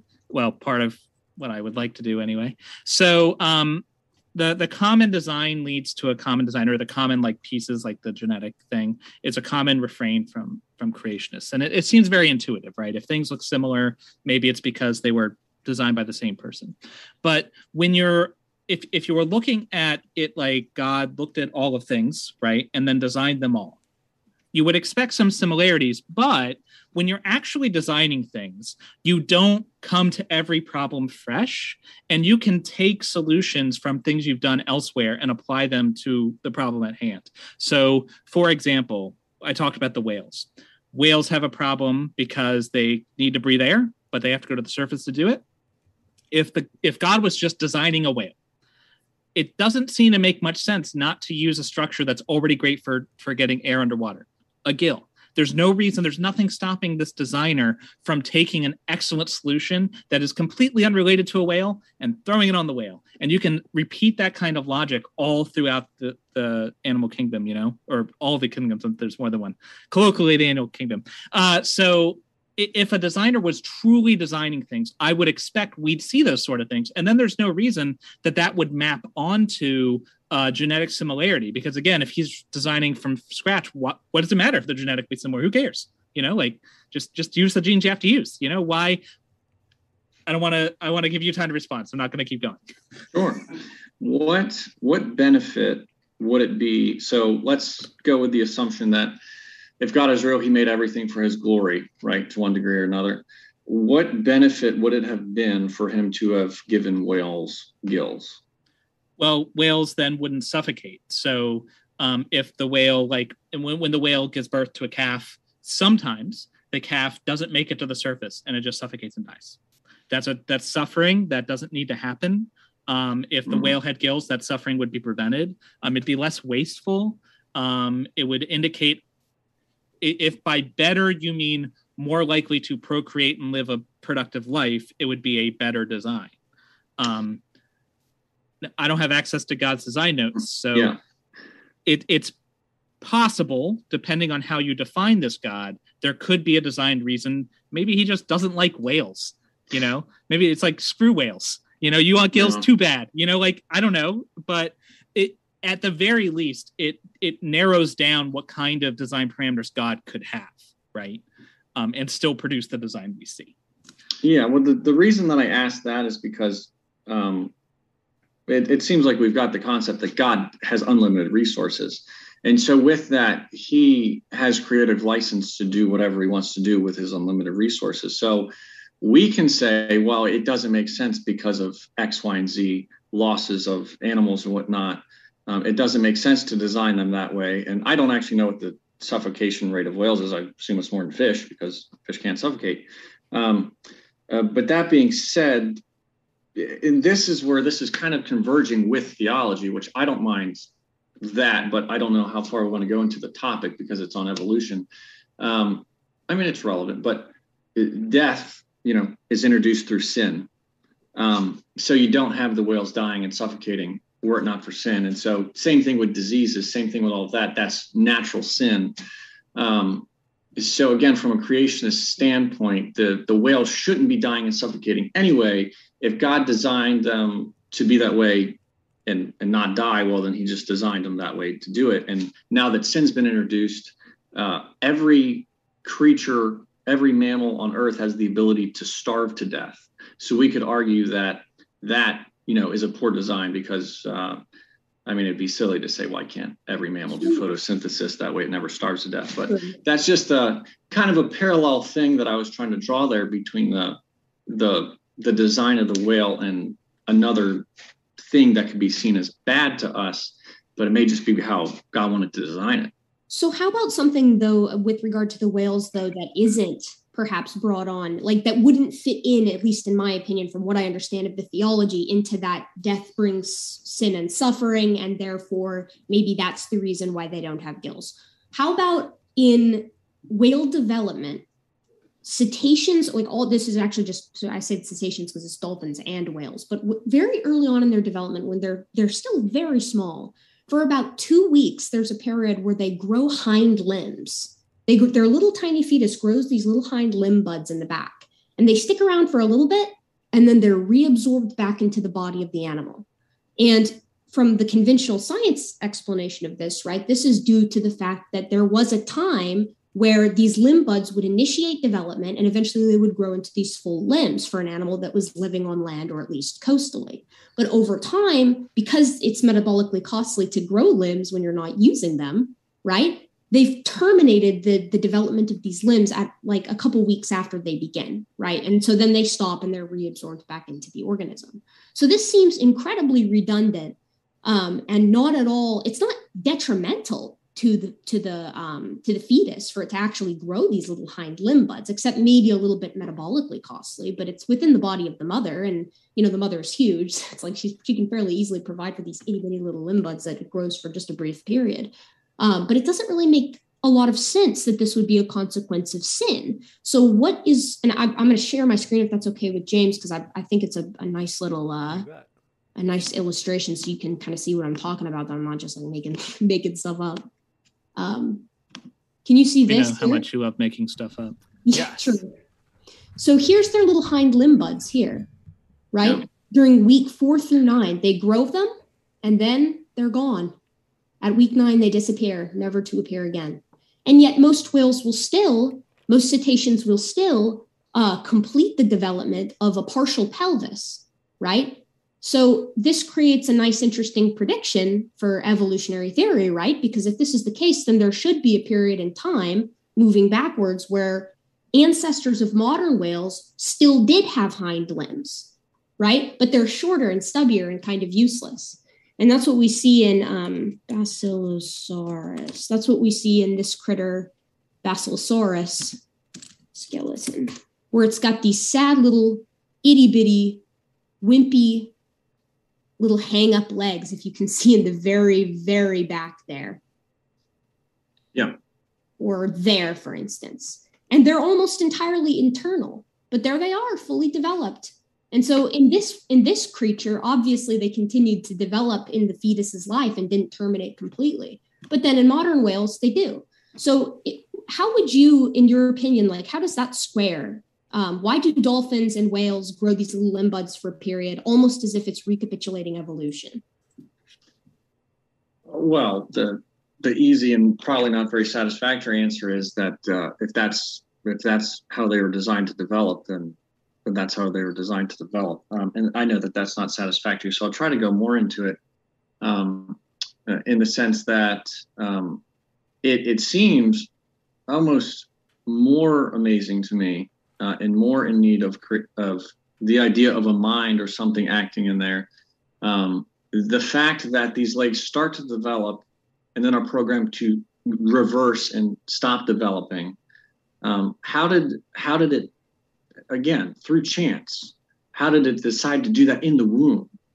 Um, what what in natural selection how how would natural selection have weeded it out so that the fetuses stop developing to a certain point in the womb.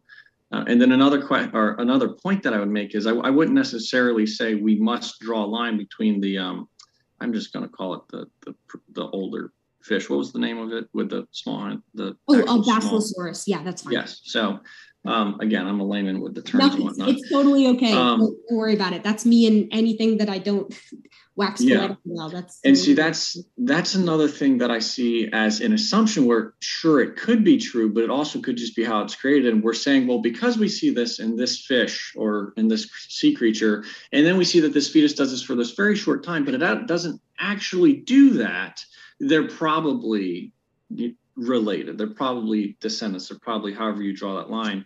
Um, and I'm just not I'm not convinced that that has to be the case because um, again, what can we do? Um, I, am forgetting the word for not not morphologically the other one. What, what's uh, the word? Anatomically, is that the word? An- anatomically, what can we do now to see anatomical gain that's that's not just a, an addition of a finger, but anatomical gain that's actually the the progressing and changing of a functional structure in a beneficial way. What can we do to see that now, as opposed to just making assumptions about what we see happening now in a fetus versus what we see as legs or, or, or real rear fins on a, a prehistoric creature? Okay, so two two points. Uh, you talked about how would the fetus know to stop developing the legs, right? Yeah. Um, and so again, there's no well, intelligence. I, I I I do apologize, and I'm only cutting because I said how would chance and not how would the fetus, but that's that's what I meant. So I do apologize I for cutting in. But go ahead. What, I'm sorry. Why, why would why would this mutation happen that led to this thing? Um, and so in the womb, there are genetic expressions that determine how long your legs grow, whether they grow you know, X, X a little bit more, X a little bit less, right? And um, every generation, there's going to be some alteration. So maybe uh, your limbs grow a tiny bit more than your parents' limbs are a tiny bit less. Cool with that so far? Yeah. Okay, cool.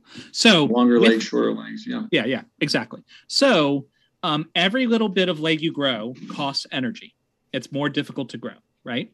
And so if um, on average, in a large population, growing, if you don't use the legs at all, not growing them will mean you have to use less calories, which means that you have more left over for, you know, impressing the the hot whale females, you know, etc. You have extra calories, right? You have extra energy, you're more fit for your environment.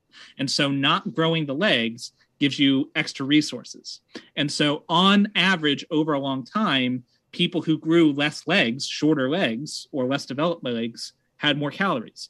Now just keep doing that over and over and over again, and you get to the little itty bitty useless legs because they just stop growing them because there's no selection. It's the same reason why uh, subterranean fish have eyes, but they don't work, and they're all like like useless and barely Mhm. functional because putting all that stuff in there cost calories, and it didn't do anything for them. So they just over time there was some variation of better and worse. Worse cost less calories, and it had no no penalty. So they just kept getting worse and worse, and that, that's how it works. And we're not, So, we're not at the end. Can I um can I address sorry. what something Jordan just said? Um, so for like uh, for the cave fish, that's an example of of a fish that lost its its eyes. Um, and so I guess my question for that would be, uh, it- we're assuming that it had an anatomical loss, which again I'm not necessarily opposed to because I believe that everything breaks down. Um, and it randomly breaks down. The randomness is what causes the breakdown. So my question would be, uh, if you put that fish back on the surface, is it going to get all that back? Um, because if the chance just takes it both ways equally, well, then it should get it all back. Um, it, it it, shouldn't have any. Yeah, it could. It might not. And, and right, and so that's that's the only point that I'm making. Of there are a lot of assumptions built into the evolutionary theory that don't seem to me more reasonable than the creation model. And again, you know, kind of with the the I know we've already hashed up, but with the equation that I did, it seems fairly unreasonable with the timeline we have. May I, may I add, um, because I want to talk about the assumptions thing, if that's okay. Um, I, I understand where you're coming. I think I understand. I hope I understand where you're coming from with that. Um, but it, within science in general, regardless of what field we're looking at, Jordan, you can correct me if I'm wrong for for your area of expertise. I'll, I'll just speak for for what I know. Um, but but typically, assumptions that are made on processes are often deemed assumptions by by folks who are kind of outside looking in when in reality what it is is a process playing out that lacks a precedent to stop said process right so for instance radioactive decay will occur at a similar rate constantly if you go back in time for billions and billions and billions of years uh, some folks might say okay that's an assumption but the reason why this is proposed is because there is no known way to violate that assumption. The same is true for evolution and inheritance, right? So it's like, yet we see organisms changing in small ways and in large ways today. There is no reason to assume or to propose that this would be not the case if you were to go backwards in time. There is no precedent for that. It would be like saying gravity works until you go up 50 feet and then it stops working. And if I said that to Jordan, Jordan would be like, well, what makes you say it stops working? Why 50 feet? You know, and then I would have to provide a precedent for why the process ceases to behave in the way that we've only ever observed it behave at that point specifically. So, I- does does that make sense? Was that coherent, Jordan? Yeah, uh, Um, basically uniform, like the uniform nature of physics that they don't change arbitrarily. So if if we're going to extend that kind of to to um, DNA and to structures and whatnot, um, that would take me back to morphological versus anatomical, um, because it kind of sounds like what you just explained supports the fact that we we don't see the anatomical changes I've been describing, and so therefore, why would assume that? Why would we assume they were happening if we don't see them? Whereas we do see morphological changes, so it'd be silly for someone to say, "Well, morphological changes never happen." Okay, so let me ask a question. Uh, if you you've got a whole, huge variety of visual apparatus apparatus apparati I don't know uh, of of structures that can detect photons. Okay, and you've got some that like they're just like flat panels; they just detect yes or no, and then you've got a fully formed eye. Would you agree Hmm. that that is an anatomical change? Um, yeah, the the the if things are being added to the eye, such as if if one never had any concept of a lens, and then the new eye does have a concept of a lens, um, then that would that would seem to be anatomical to me. That being said, though, I'm answering as a layman, and I don't want to be one of those people who just says, "Oh, well, I don't want to walk into that question." Like I'm, I want to answer you genuinely based off what I know. So yeah, it, it seems like that would be an anatomical change. I am the world's biggest layman when it comes to biology, and I respect someone who can admit what they don't know. Like, there's no shame in not knowing something. no one knows everything, right? There, there's no shame in that. That the only shame is when you pretend like you know and you aren't willing to learn. That's the only that's the only time there's any shame involved.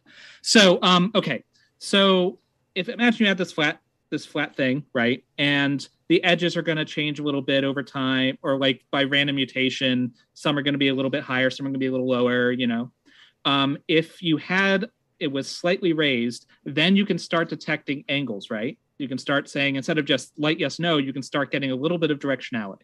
You didn't have to change much, but you have that little bit of advantage, right? And now the creature who has that gets an advantage over everybody else because everybody else can only detect yes or no, but this guy, this guy can detect where it's coming from. Okay. And again, no intelligence had to be involved, just randomly, and now he'll be better fit for his environment. Okay. The more it's curved, the more you can do that. Again, successfully tiny, tiny changes.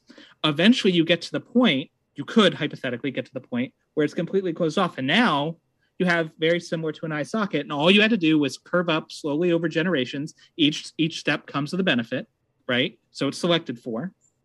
And I'll start going faster now. So then you've got the thing, right? Well, if that fills up with fluid, which is a very simple thing to do, you're underwater. Well, now it's even better because it starts to like focus light. And so that's how you get these anatomical changes. It's small changes over and over and over again, with every step being beneficial. And just it's little changes add up over time. And what the creationist is doing is saying, okay, we can have these little changes and they can add up, but you can't go past here. And the question is, well, why? Why there? Why can't, why do you stop here? Why not here? Or why not there? Or why not there? You know, like what mechanism is stopping these small changes from becoming large changes? So if, if I can keep running with that analogy, so once we get to the point with the cup and then the fluids in there, it, it would seem that there would be a point right that would come where the fluid will become trapped, and then that's going to start to build into the structure of the eye. Mm-hmm. Well, the trouble that I see with that is if that fluid now becomes trapped and it doesn't have any kind of a cleaning or recycling system for that fluid, well, that's going to cause all kinds of issues with hygienics and, and, and breakdown. So that's where I see, from an anatomical standpoint, we're introducing one thing that if everything else is in place, sure, that could make sense, but we need a bunch of things to be happening at the same time for it to stay and for it to actually advance. Yeah, potentially. And if who knows the myriad of different times that it's happened exactly like you said, right? Where a, a novel beneficial structure has begun, you know, from our hindsight is 2020 perspective to form, and then something has gone awry and if, and it becomes detrimental to the, to the organism that's selected against and then you're back to square one. That probably i mean we see that happen now all the time when organisms are oh kitty.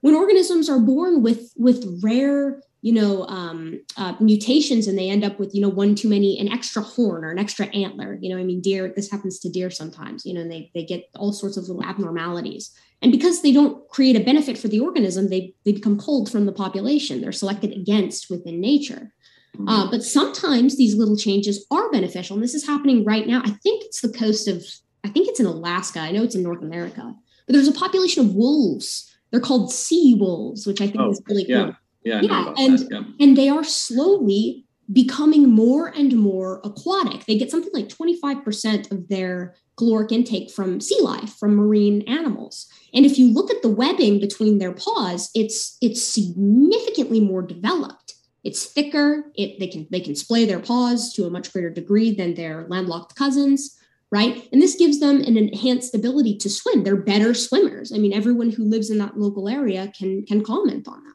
So what? given given that state of them now, if they continue unabated, where's the line for you where they could not become more aquatic to the point that eventually you're looking at something along the lines of of the, the evolution of whales or something like the evolution of pinnipeds or something like that. They wouldn't be a whale, just to be clear. Yeah, they, they would. They would. It would be something like that, though. Yeah. Um, so I guess my question would be, how do we know that they're on this journey? And, and you might have a very clear answer, right? And then how do you know that the sea wolves weren't created that way, and that's just how they they repopulate? That I mean, look at the variety of birds that we have. Uh, how hard would it be to make a wolf that is able to be in water? Some birds will die if they land in water. Other birds can feed underwater. So um, we don't have wolves varying to that degree. But sure. again, I don't know that for sure. I'm assuming that, but how do we know the creator didn't just make that wolf the sea wolf? Because right now we know that this population of wolves is new to the area. People have been, you know, living in North America for uh, tens of thousands of years right? So these wolves haven't always been there. They're new. These are this is a new organism that is capitalizing on the fact that this area was unexploited by anything. You had a handful of wolves that were born and able to exploit the water in a way that other wolves couldn't. So they started capitalizing and exploiting on it and getting fat on seafood. While the other wolves, you know, times were times were tough inland and they couldn't they couldn't make ends meet. And so eventually you get this this population of wolves that all capitalize on this same resource because wolves are of course very social animals this has happened in in you know since humans have effectively lived here on this continent so we know that this has been a natural occurrence so if nature can do it now what where where's the line in your opinion like it, we know that god didn't specifically create these sea wolves They're, right because we've observed them come about well right so that i think that was my first um question, I have two points of that. I think that was my first question of how do we know that they're new? What, what was the answer to that? How do we know that they're new and they haven't always been there and we just discovered that they were there? How do we know that? I believe in this case it's because there's nearby civilizations, right? And they've seen them slowly spend more and more time on the coast until they've eventually, and you know, these are locals, they're not scientists. It wasn't until people who actually were like, hey, this is kind of weird and they came down and started investigating the nature of these these wolves that are spending their time on the coast. I mean, it's yeah. not like they're living in the water; they're just getting mm-hmm. significantly more of their diet from the water than their more inland cousins, right? So it's almost a transitional stage, right? Yeah. Well, no, I'm. The only reason that I asked that is again, it goes back to well, who says it couldn't have been created that way? If in fact it is in that transitional state, um, that that's the point where um, or that's similar to right darwin with the birds on the island there was a difference in their beaks right sure well if you if you put that bird back in its native environment it, it can also go back to having the beaks that way it was before mm-hmm. um, so same thing with the wolves and the only reason that i'm kind of going back to the the anthropomorphic analogical what was the the a word anatomical? Anatomical. The only reason i'm going back to the anatomical changes is even with the webbing becoming greater uh, it, it, you could be weeding out that that um that population of wolves the same way that you you make the dachshund really short. It, it just so happens that because they can get all this food that the ones with the the more webbing are surviving just like the, yeah. the yeah, just like the birds with the the more appropriate beaks are surviving, but that's just right. But that's just the change of what's already there. I'm not seeing new structures forming out of that. Okay. It's just changing what's already there. So I'm super excited because you're like you're like right there. So that we're seeing changes what's already there. Evolution works on what's already there. And it changes what yeah. you already have and repurposes it for something else. And so you have changes to what already exists, and those changes are beneficial or not. And the beneficial ones make you more likely to survive. And eventually, eventually, over a very long time scale, those become a new thing. So if this wolf hmm. kept having wider splayed things, eventually, you know, they'd be able to splay even wider. Like you can just see how it would get to something new. You know, if it just if you just question, let it keep going. The question that Jordan poses there is how could we show that that is the case, right? the fossil record. We look back in time and we say, has this ever happened before? Has it ever been that we've seen this massive change in an environment that would have allowed an organism to benefit by capitalizing more on the coast? And that's what happened in the Fayum of Egypt during the Eocene, right? We see first no coastal animals, and then all of a sudden critters that start looking like they're exploiting the coast. How do we know that they're exploiting the coast? Because when we take the isotopes of their bones, we start to see that they're spending time in seawater they're incorporating seawater into into various metabolic processes that they have to undergo day to day. Can I know? hit? And lo and behold, eventually, it's it's aquatic. Ahead, one thing, one thing that you, have said it several times, so um, but, but we haven't really addressed it directly. You keep asking, well, couldn't the, the creator have just made it this way? And the answer to that will always be yes. And an omnipotent creator could do whatever he wants, right? He could have made the entire universe last Tuesday, and we'd have no way of knowing. Okay. Um, but you get to the point where that becomes an ontologically expensive model and it's impossible to falsify. If you allow any evidence, no matter how complicated, to fit, well, God just did it that way. God just did it that way. God just did it that way. Then you've made it so that no matter what the evidence is, You can never possibly change your mind because you'll just incorporate it in your model. But that's ad hoc. It's kind of like if I said um, the, the the government is tracking me. There's a secret government and they're tracking my every move. Well, if I want to, I can add any evidence into the secret government's tool bag if I want. They control the lights, they control the video. Like I can do whatever I want. But is that a good model? It's, I mean, it's not falsifiable. It's probably not a great model, right? I think you run into the same thing with this this constant God touching the scales all the time. You know. Uh, I'm trying to think of. Um, uh, I don't want to. Um, I definitely don't want to discredit the point that you're making. I guess I would say, sure, that's true, but just because that wouldn't be an exciting answer doesn't mean it's not true. Um, and yeah, and I, I'm sure that you know you're you're okay with the the fact that it doesn't make it not true. So I guess that's again, Um, um, I, I'm having trouble again seeing how the evolutionary model is more convincing than the creation Okay. model. And if I've I did want to go back to something that you said earlier, but I do want you to make this point first that you want to make. real quick. Uh, so the way we do that is by making predictions and then testing if they're true.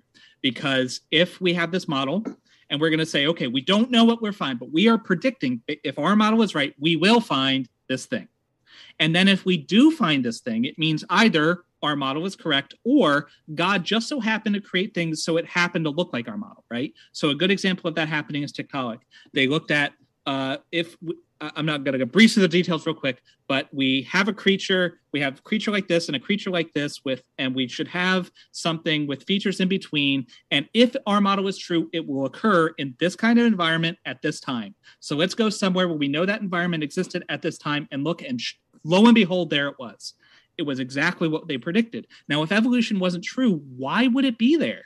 Like, there's no reason for it to be there if evolution is false, unless Well, God. if it's if it if your prediction is based off the fact that something built that way would be suitable for that environment, that could also support the creation theory because he creates something suitable for that environment. So, but to that point, that goes back to the limb buds in in the whales, right? I mean, that that's completely detached from any kind of environmental requirement. The fact that the limbs appear and then they're reabsorbed, it's com- it's it's completely inconsequential. But under the lens of evolutionary theory, it, it fits like a puzzle piece, right? Whereas from the creationist standpoint, it's like, well, I guess God must have a purpose for it. I guess we just don't know what it is yet. Um, so it, it- for me, and what Jordan was kind of alluding to there, I think, is that it boils down to explanatory power, things like predictions, right? Um, and and evolution, you know, reaches those in spades, right? We're we're talking about massive gains in in areas like paleontology. Finding Tiktaalik was a big one, but um, in in addition, like evolution completely sculpts the way our medicine works and the way that our agriculture functions, right? I mean, we use the principles of natural selection to take wild mustard plants into the, the wide bounty of different types of organisms that we eat today that we put on our table. Um, so that's like taking it to the next level. That's taking these natural traits and just amping it up to 11 because they're beneficial to us. That's what nature does, but in the context of the environment in which the organism lives. Well, the the trouble with that, and uh, I know that this is is not well received, um, and I, I really don't want to go down this trail because it, it it usually doesn't get a whole lot. It doesn't get very far in the argument. Is whatever we do, whatever we do to you know intervene and, and to mingle in controlled environments, such as um, uh, I was listening to actually debate the the other day uh, between um, I think it was Aron Ra and, and uh, Dr. Fuz or, or whatever. But he was talking about how the fact that one of the troubles he has with the RNA, with RNA sequencing or production or something, is that in the testing they use not only distilled water but a certain type of UV light that's not found in um, in the not found naturally. So the problem is when we start tinkering, we're kind of proving the concept that in order for this stuff to happen, it involves a mind. I don't want to just say so then everything's discredited because God gave us a mind to tinker but that, that the problem is i can't help but see how that fits the creationist model uh, but the mind seems to be an unknown that's very hard for the evolutionary model. And i can't say that means they're never going to have an explanation for it because i think i think we have to be really careful with our our predictive powers. Um, but right now, the mind itself is a, is a really hard thing for the evolutionary. The, the mind, yeah, and, consciousness. Like con- oh, consciousness. Uh, well, and the ability to the not the idea of of existing, but the idea of of knowing that you exist, kind of thing. Because obviously, right. animals exist. Animals can eat. Animals can do things. You can train a monkey to to push a button to get a pebble. You can teach monkeys sign language and whatnot. Um, but the question would be, if monkeys are just in nature, would they find a need to teach themselves sign language? Well, at some point, humans did. At some point, humans realized there's a need for sign language, um, and so we're we're kind of out mentally. We're able to see outside of our present state of being and say, well, what does the future look like? What does the past look like? And how can we manipulate that? It seems that animals do not, any animal does not have anywhere near the capacity that we do. So I think I, I think that I've got an interesting take on this because I would argue that almost everything, with with one big glaring exception, almost everything that humans do is simply a gradient of behavior of something that other primates do. So chimpanzees have politics, they form coalitions, they mourn their dead, um, they laugh when they're tickled, they play pranks on each other. Campbell's monkeys have syntax and grammar that they use when they communicate with one another. Vervets will lie to get what they want. They'll they'll make the call for, oh my God, there's a cheetah. And then when everyone leaves, they, they go down and seize the prize that everyone's trying to, to monopolize, the fruit or whatever. Chimpanzees will specifically warn their colleagues uh, if they if you like put a plastic snake on the ground in front of the mountain Gombe, right? They've done this experiment where they'll they'll put a snake on the ground and chimpanzees will selectively warn members of their troop but only the ones that they knew couldn't see the, the snake. They won't warn the ones that they know could see the snake and eye shot. They'll only warn the ones that couldn't see it, right? They're hmm. capable of having favorite tools and teaching their young to use the tools that they like to use. Different chimpanzee societies have completely arbitrary cultural rules for the tools that they use that they pass down to their offspring, right? So we don't have a monopoly on this this idea of of culture and or this idea of warfare and this idea of altruism. And i mean chimpanzees they're the worst swimmers in the world. And yet we've got video footage in zoos of when a chimpanzee falls into their local moat them some of them will risk their lives to try to save their fallen comrade right? Um, we've done tests with them where they for altruism where they'll give them a blue and a green token or sorry a blue and a red token. They'll say okay if you give us the blue token then you get five grapes. And if you give us the red token, then you get two grapes, but your buddy one cage over also gets two grapes.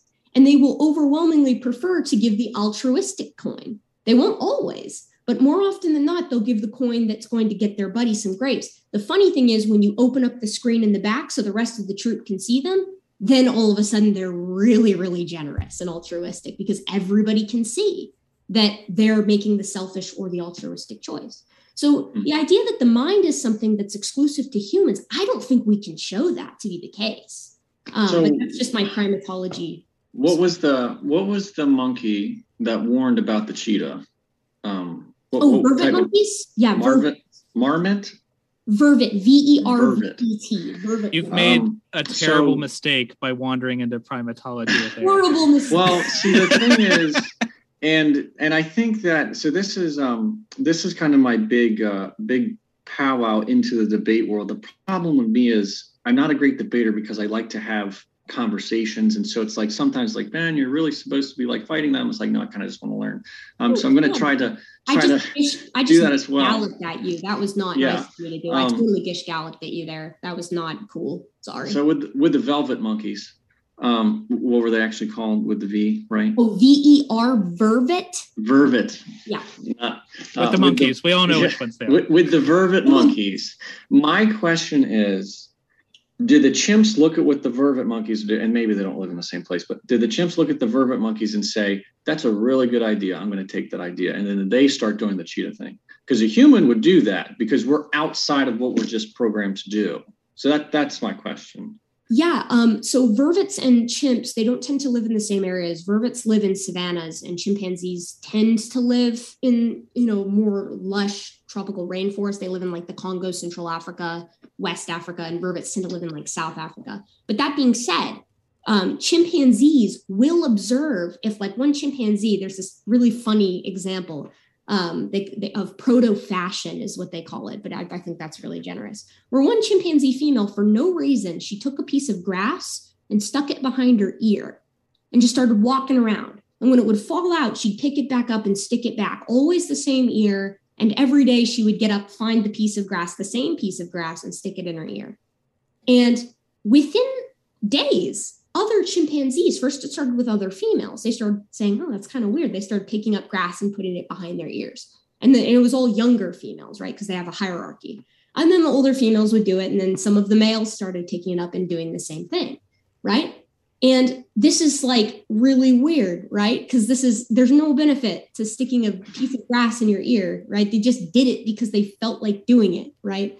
Um, and and there was no there was no um ben- there's no fitness benefit. It's just a cultural diffusion of a behavior. That Darn kids with their blades of grass. Yeah, they're modern fashion, right? But they'll do it. They'll do it with um, tools too. So female chimps are are smaller than males, and so they don't tend to go on the hunts as often. So what they do instead is that when male chimpanzees will go hunting, they'll take a, a stick and sharpen it with their teeth, their canine teeth. And they'll use it to skewer bush babies in areas where they can't reach with their with their fat hands right? Oh. And they will teach that to other females, right?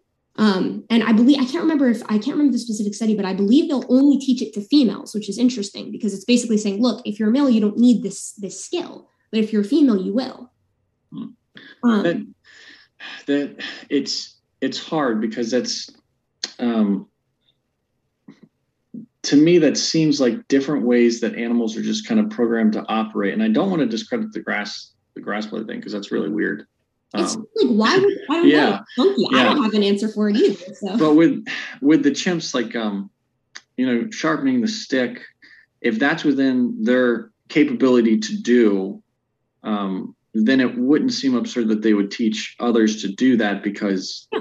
you, you, know dogs teach their young how to hunt, lions teach their young how to hunt, birds push their their baby birds out of the nest. So it doesn't seem unusual in that sense. It's there is a difference between what a chimp can carry out versus what a bird can carry out, but I'm seeing the same thing of this is how a chimp's designed to operate. This is how birds designed to operate. So in general, they're going to operate the way they operate. But humans, we have the ability to completely defy what what any social norm is and completely do the opposite of how we think we're supposed to operate. Um, and so we don't have to go too far down the consciousness path because I'm getting a bit, I don't want to say I'm getting a bit tired, but I'm not sure I can handle a full change into that.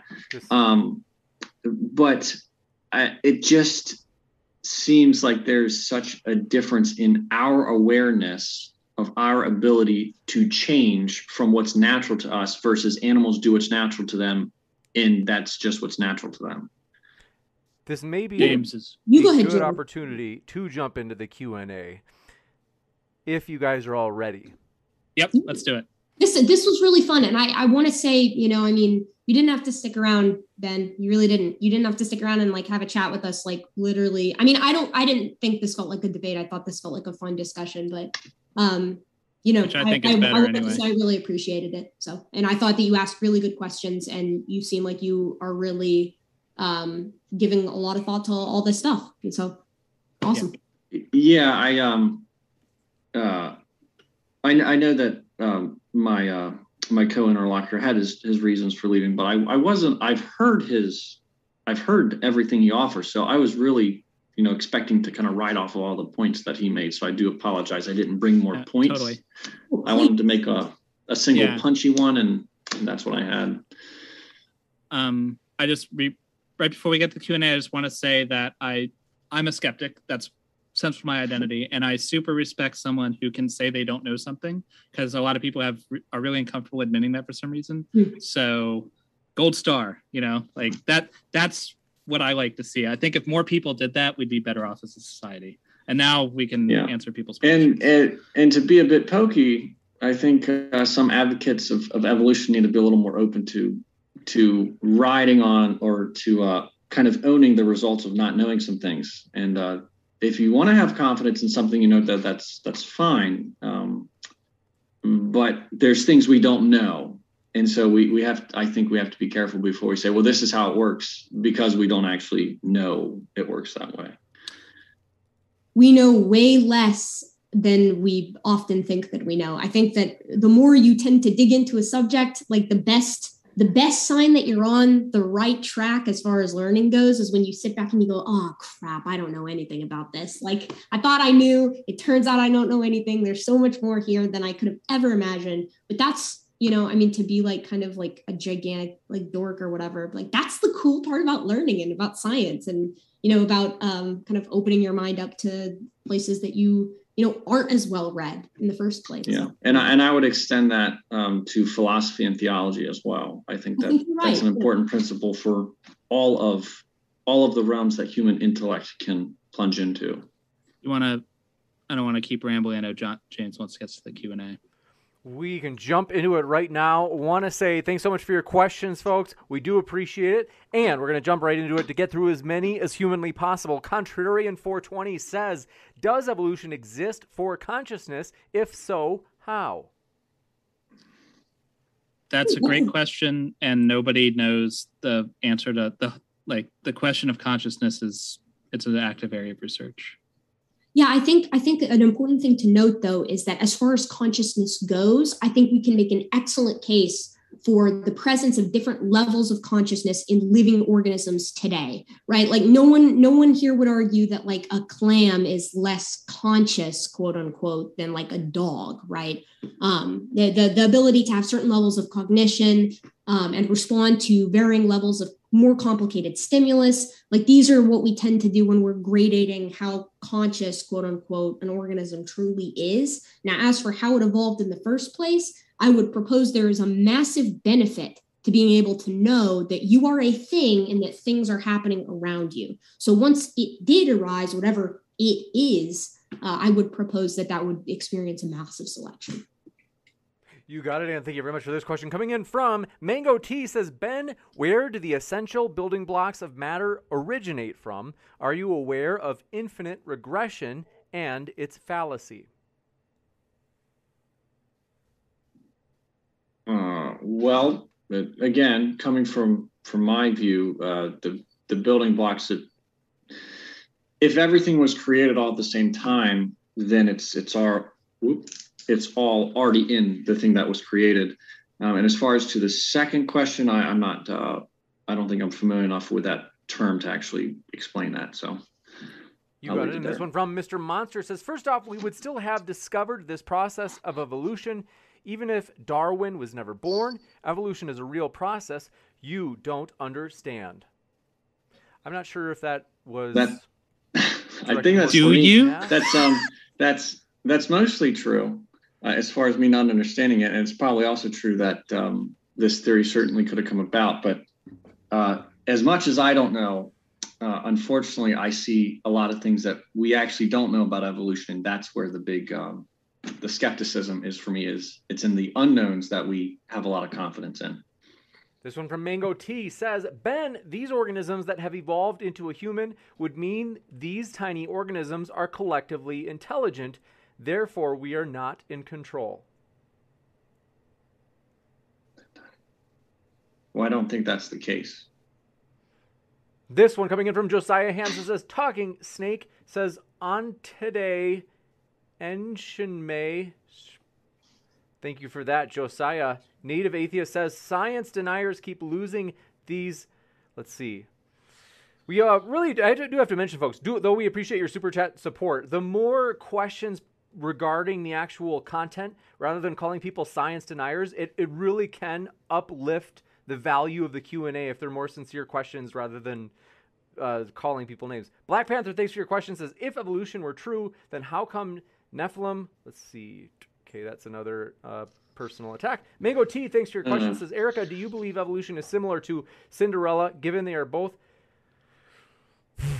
let's see.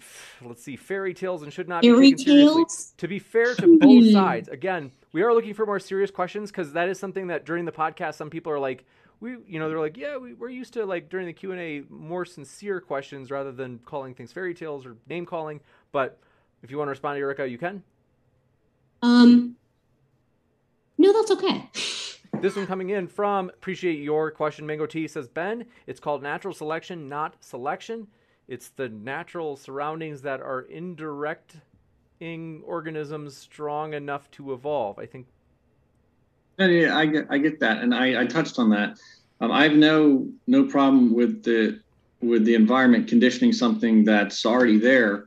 Uh, my problem is how it gets there to begin with, and um, again, I'm not saying it's impossible, but the math that I showed shows it's incredibly unlikely that it would actually happen through randomness, which, uh, again, I, I know we discussed it, but it's happening through randomness. It's it's chance. Gotcha. And thanks for your question coming in from Experiments in Prebiotic Chemistry says, Hey, Erica, I think you dropped the ball here. You forgot to ask, quote, what is the mechanism for supernatural causation? How does an immaterial mind do anything at all? I guess they're asking, I'll give you a chance to defend yourself, Erica. No, I mean, I, I understand where they're coming from. That's not usually my style of debate, though. I'm, I'm here to discuss evolution. Um, and, you know, as far as I'm concerned, as far as my opinions are concerned, if, if someone wants to take the stance that you know God did something and they are taking that as a faith claim that God just did it because they believe that that's what happened. Um, that's outside of the purview of science, as far as as I'm concerned. Um, it's only when folks want to come in and say, you know, science confirms, uh, you know, young Earth creationism or science confirms that evolution is bad. That that ooh, I post up, I square up. You got it. And Ben will give you a chance to respond to that since it's a question in a way to you. What is the mechanism for supernatural causation? How does an immaterial mind do anything at all? Um, the well, it's an immaterial mind, so it's a mind.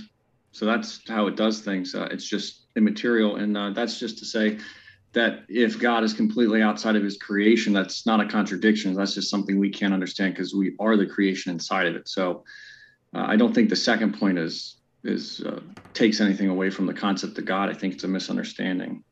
Gotcha. Thank you very much for your question. Discovering Ancient History says, just want to give a shout out to Erica. Great job. You have a fan out there. Very kind.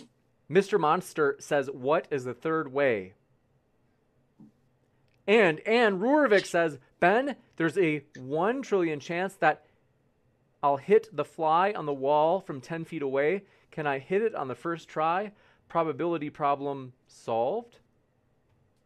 Uh, I don't actually know if that's how how the chances work. Again, you actually because you have a mind and because you have the ability to tinker, you could do all the math and actually make your chances like a 50-50 shot. So that that's my point. The the chance issue is not a problem if you if you stick a mind in there to manipulate it. It's if the ball threw itself somehow and it completely randomly came to be that that's what I would argue against.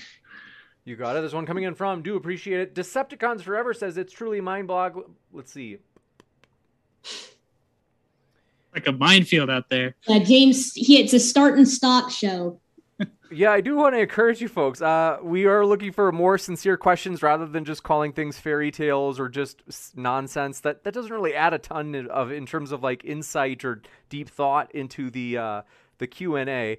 Let's see. Oh. I'm going to try can to I, Can this... I can I ask a question real quick?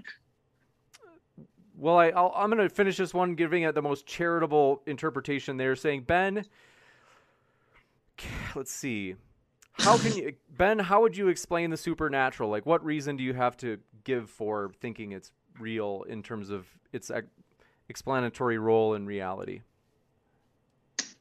Um, the, how would I explain the supernatural? Well, the supernatural occurs through the supernatural being who again would be god which we go back to that mind question originally he's outside of of of our realm of his created realm so he's able to fully intervene however he wants to because we're his creation um, i don't know if that uh, answers that the best i wasn't particularly expecting that question so i do apologize you got it and then i think did you say you had a question jordan no, I did. I, I actually oh. wanted to ask Erica because um, I wanted to know this, but I couldn't get a definitive answer on. Um, so for the great apes, there's there's humans, there's gorillas, there's chimps, there's yes. orangutans, yes. and then is there also bonobos, or are they a type of chimp? Well, so the thing is, they're their own species. So they're they're pan paniscus, and then chimpanzees are pan troglodytes, and then there's subspecies of common chimpanzees. So generally speaking, we consider, we'll say chimps and bonobos because they're both a member of that same genus. They share pan. Um, so you, as far as like, it depends on if you're asking how many species, right, or how many genera of apes are there. Okay, so, how many great apes are there? Five or four? I guess is my question. I I think bonobos deserve their own thing. I think they're genetically distinct enough, and I think that they are certainly behavioral behaviorally distinct enough. So I would say five. I would say okay. bonobos, chimps, humans, gorillas, and orangutans. In my that's a side note that in my preparation for this, I couldn't get a clear answer in my mind. Sorry, James. That that was really bugging me. So no problem. No problemo. Joshua Alec, thanks for your question. Says Benjamin, a common YEC objection is quote no fish has ever evolved into a non-fish. Evolution responds, quote, individuals don't evolve, populations do, unquote. What are the strengths and weaknesses of that response, Benjamin? Um, well, I, I, I, think it's a good theory. Uh, I guess I'd want to see again anatomic changes in a population today um, that are structural, that fully function, that are beneficial. If we want to go off the geologic column and the fossil record, again, that's where I see the assumptions being plugged in. Um, so I think I'll leave it there. Gotcha. And Pivot Cyroy says after the last couple of dumpster fires, glad to finally see some decent moderating. Compliments are due when they are due. Thanks for your kind words. Appreciate your compliments. Although we have to say, I have to say at the same time, we believe giving the speakers a lot of freedom, such that when tonight it goes peacefully and it's more calm of a conversation and it's not a dumpster fire absolutely great. It's organic. That's the way we like it. Sometimes it's going to be organic and it's going to be fiery. This ain't your grandma's debate channel. It's just the way it's going to be. So I don't have any apologies. Experiments in prebiotic chemistry says that should be the slogan for YouTube, your YouTube channel, Erica. Quote, I'm not just making stuff up, unquote.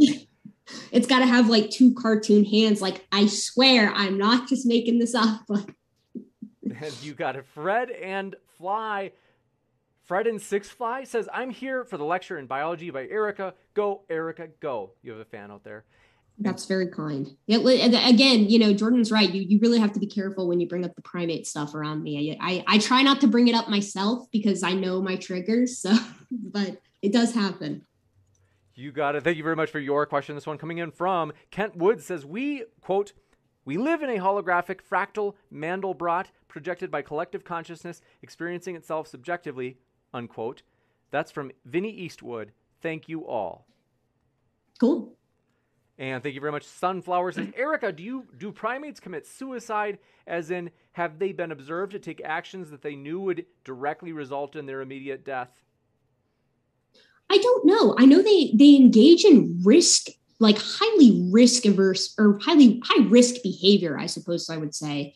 Um, and they, I believe they do so when cortisol levels are high. So they they do it at higher rates when they're like depressed. I guess you would say. I'm putting it in quotation marks to avoid anthropomorphizing.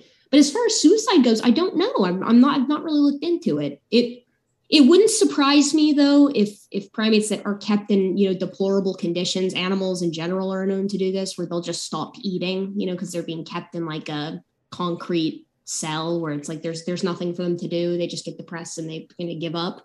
Um, but whether or not you could call that suicide in the same sense that we refer to to, to human the, the that in humans that behavior in humans i don't know.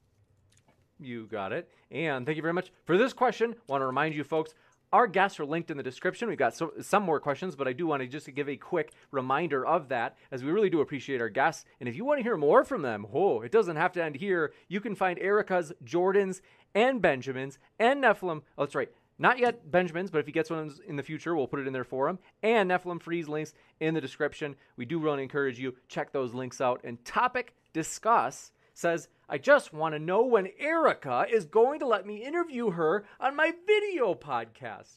Shoot me an email. But these days my emails are I get back slower. It's it's busy right now, man. It sucks. Being an adult is hard. Amen to that. Zagros Ozcan says, Damn, Erica, you are on absolute fire today.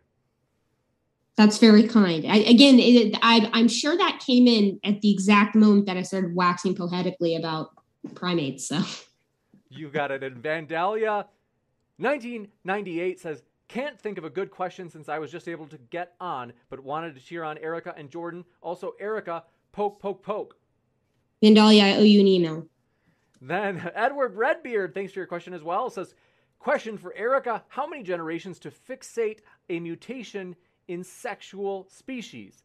How many mutations to subspeciate? Is the reason you never use exact numbers because you conclude the time frame does not fit? No, the reason I don't use exact timeframes is because it's incredibly dependent on the environment and it's incredibly dependent on how beneficial the mutation actually is. Uh, population genetics and how mutations move to fixation is so much more complicated than even I can wrap my head around. And I've, I've taken like, you know, soft courses on it.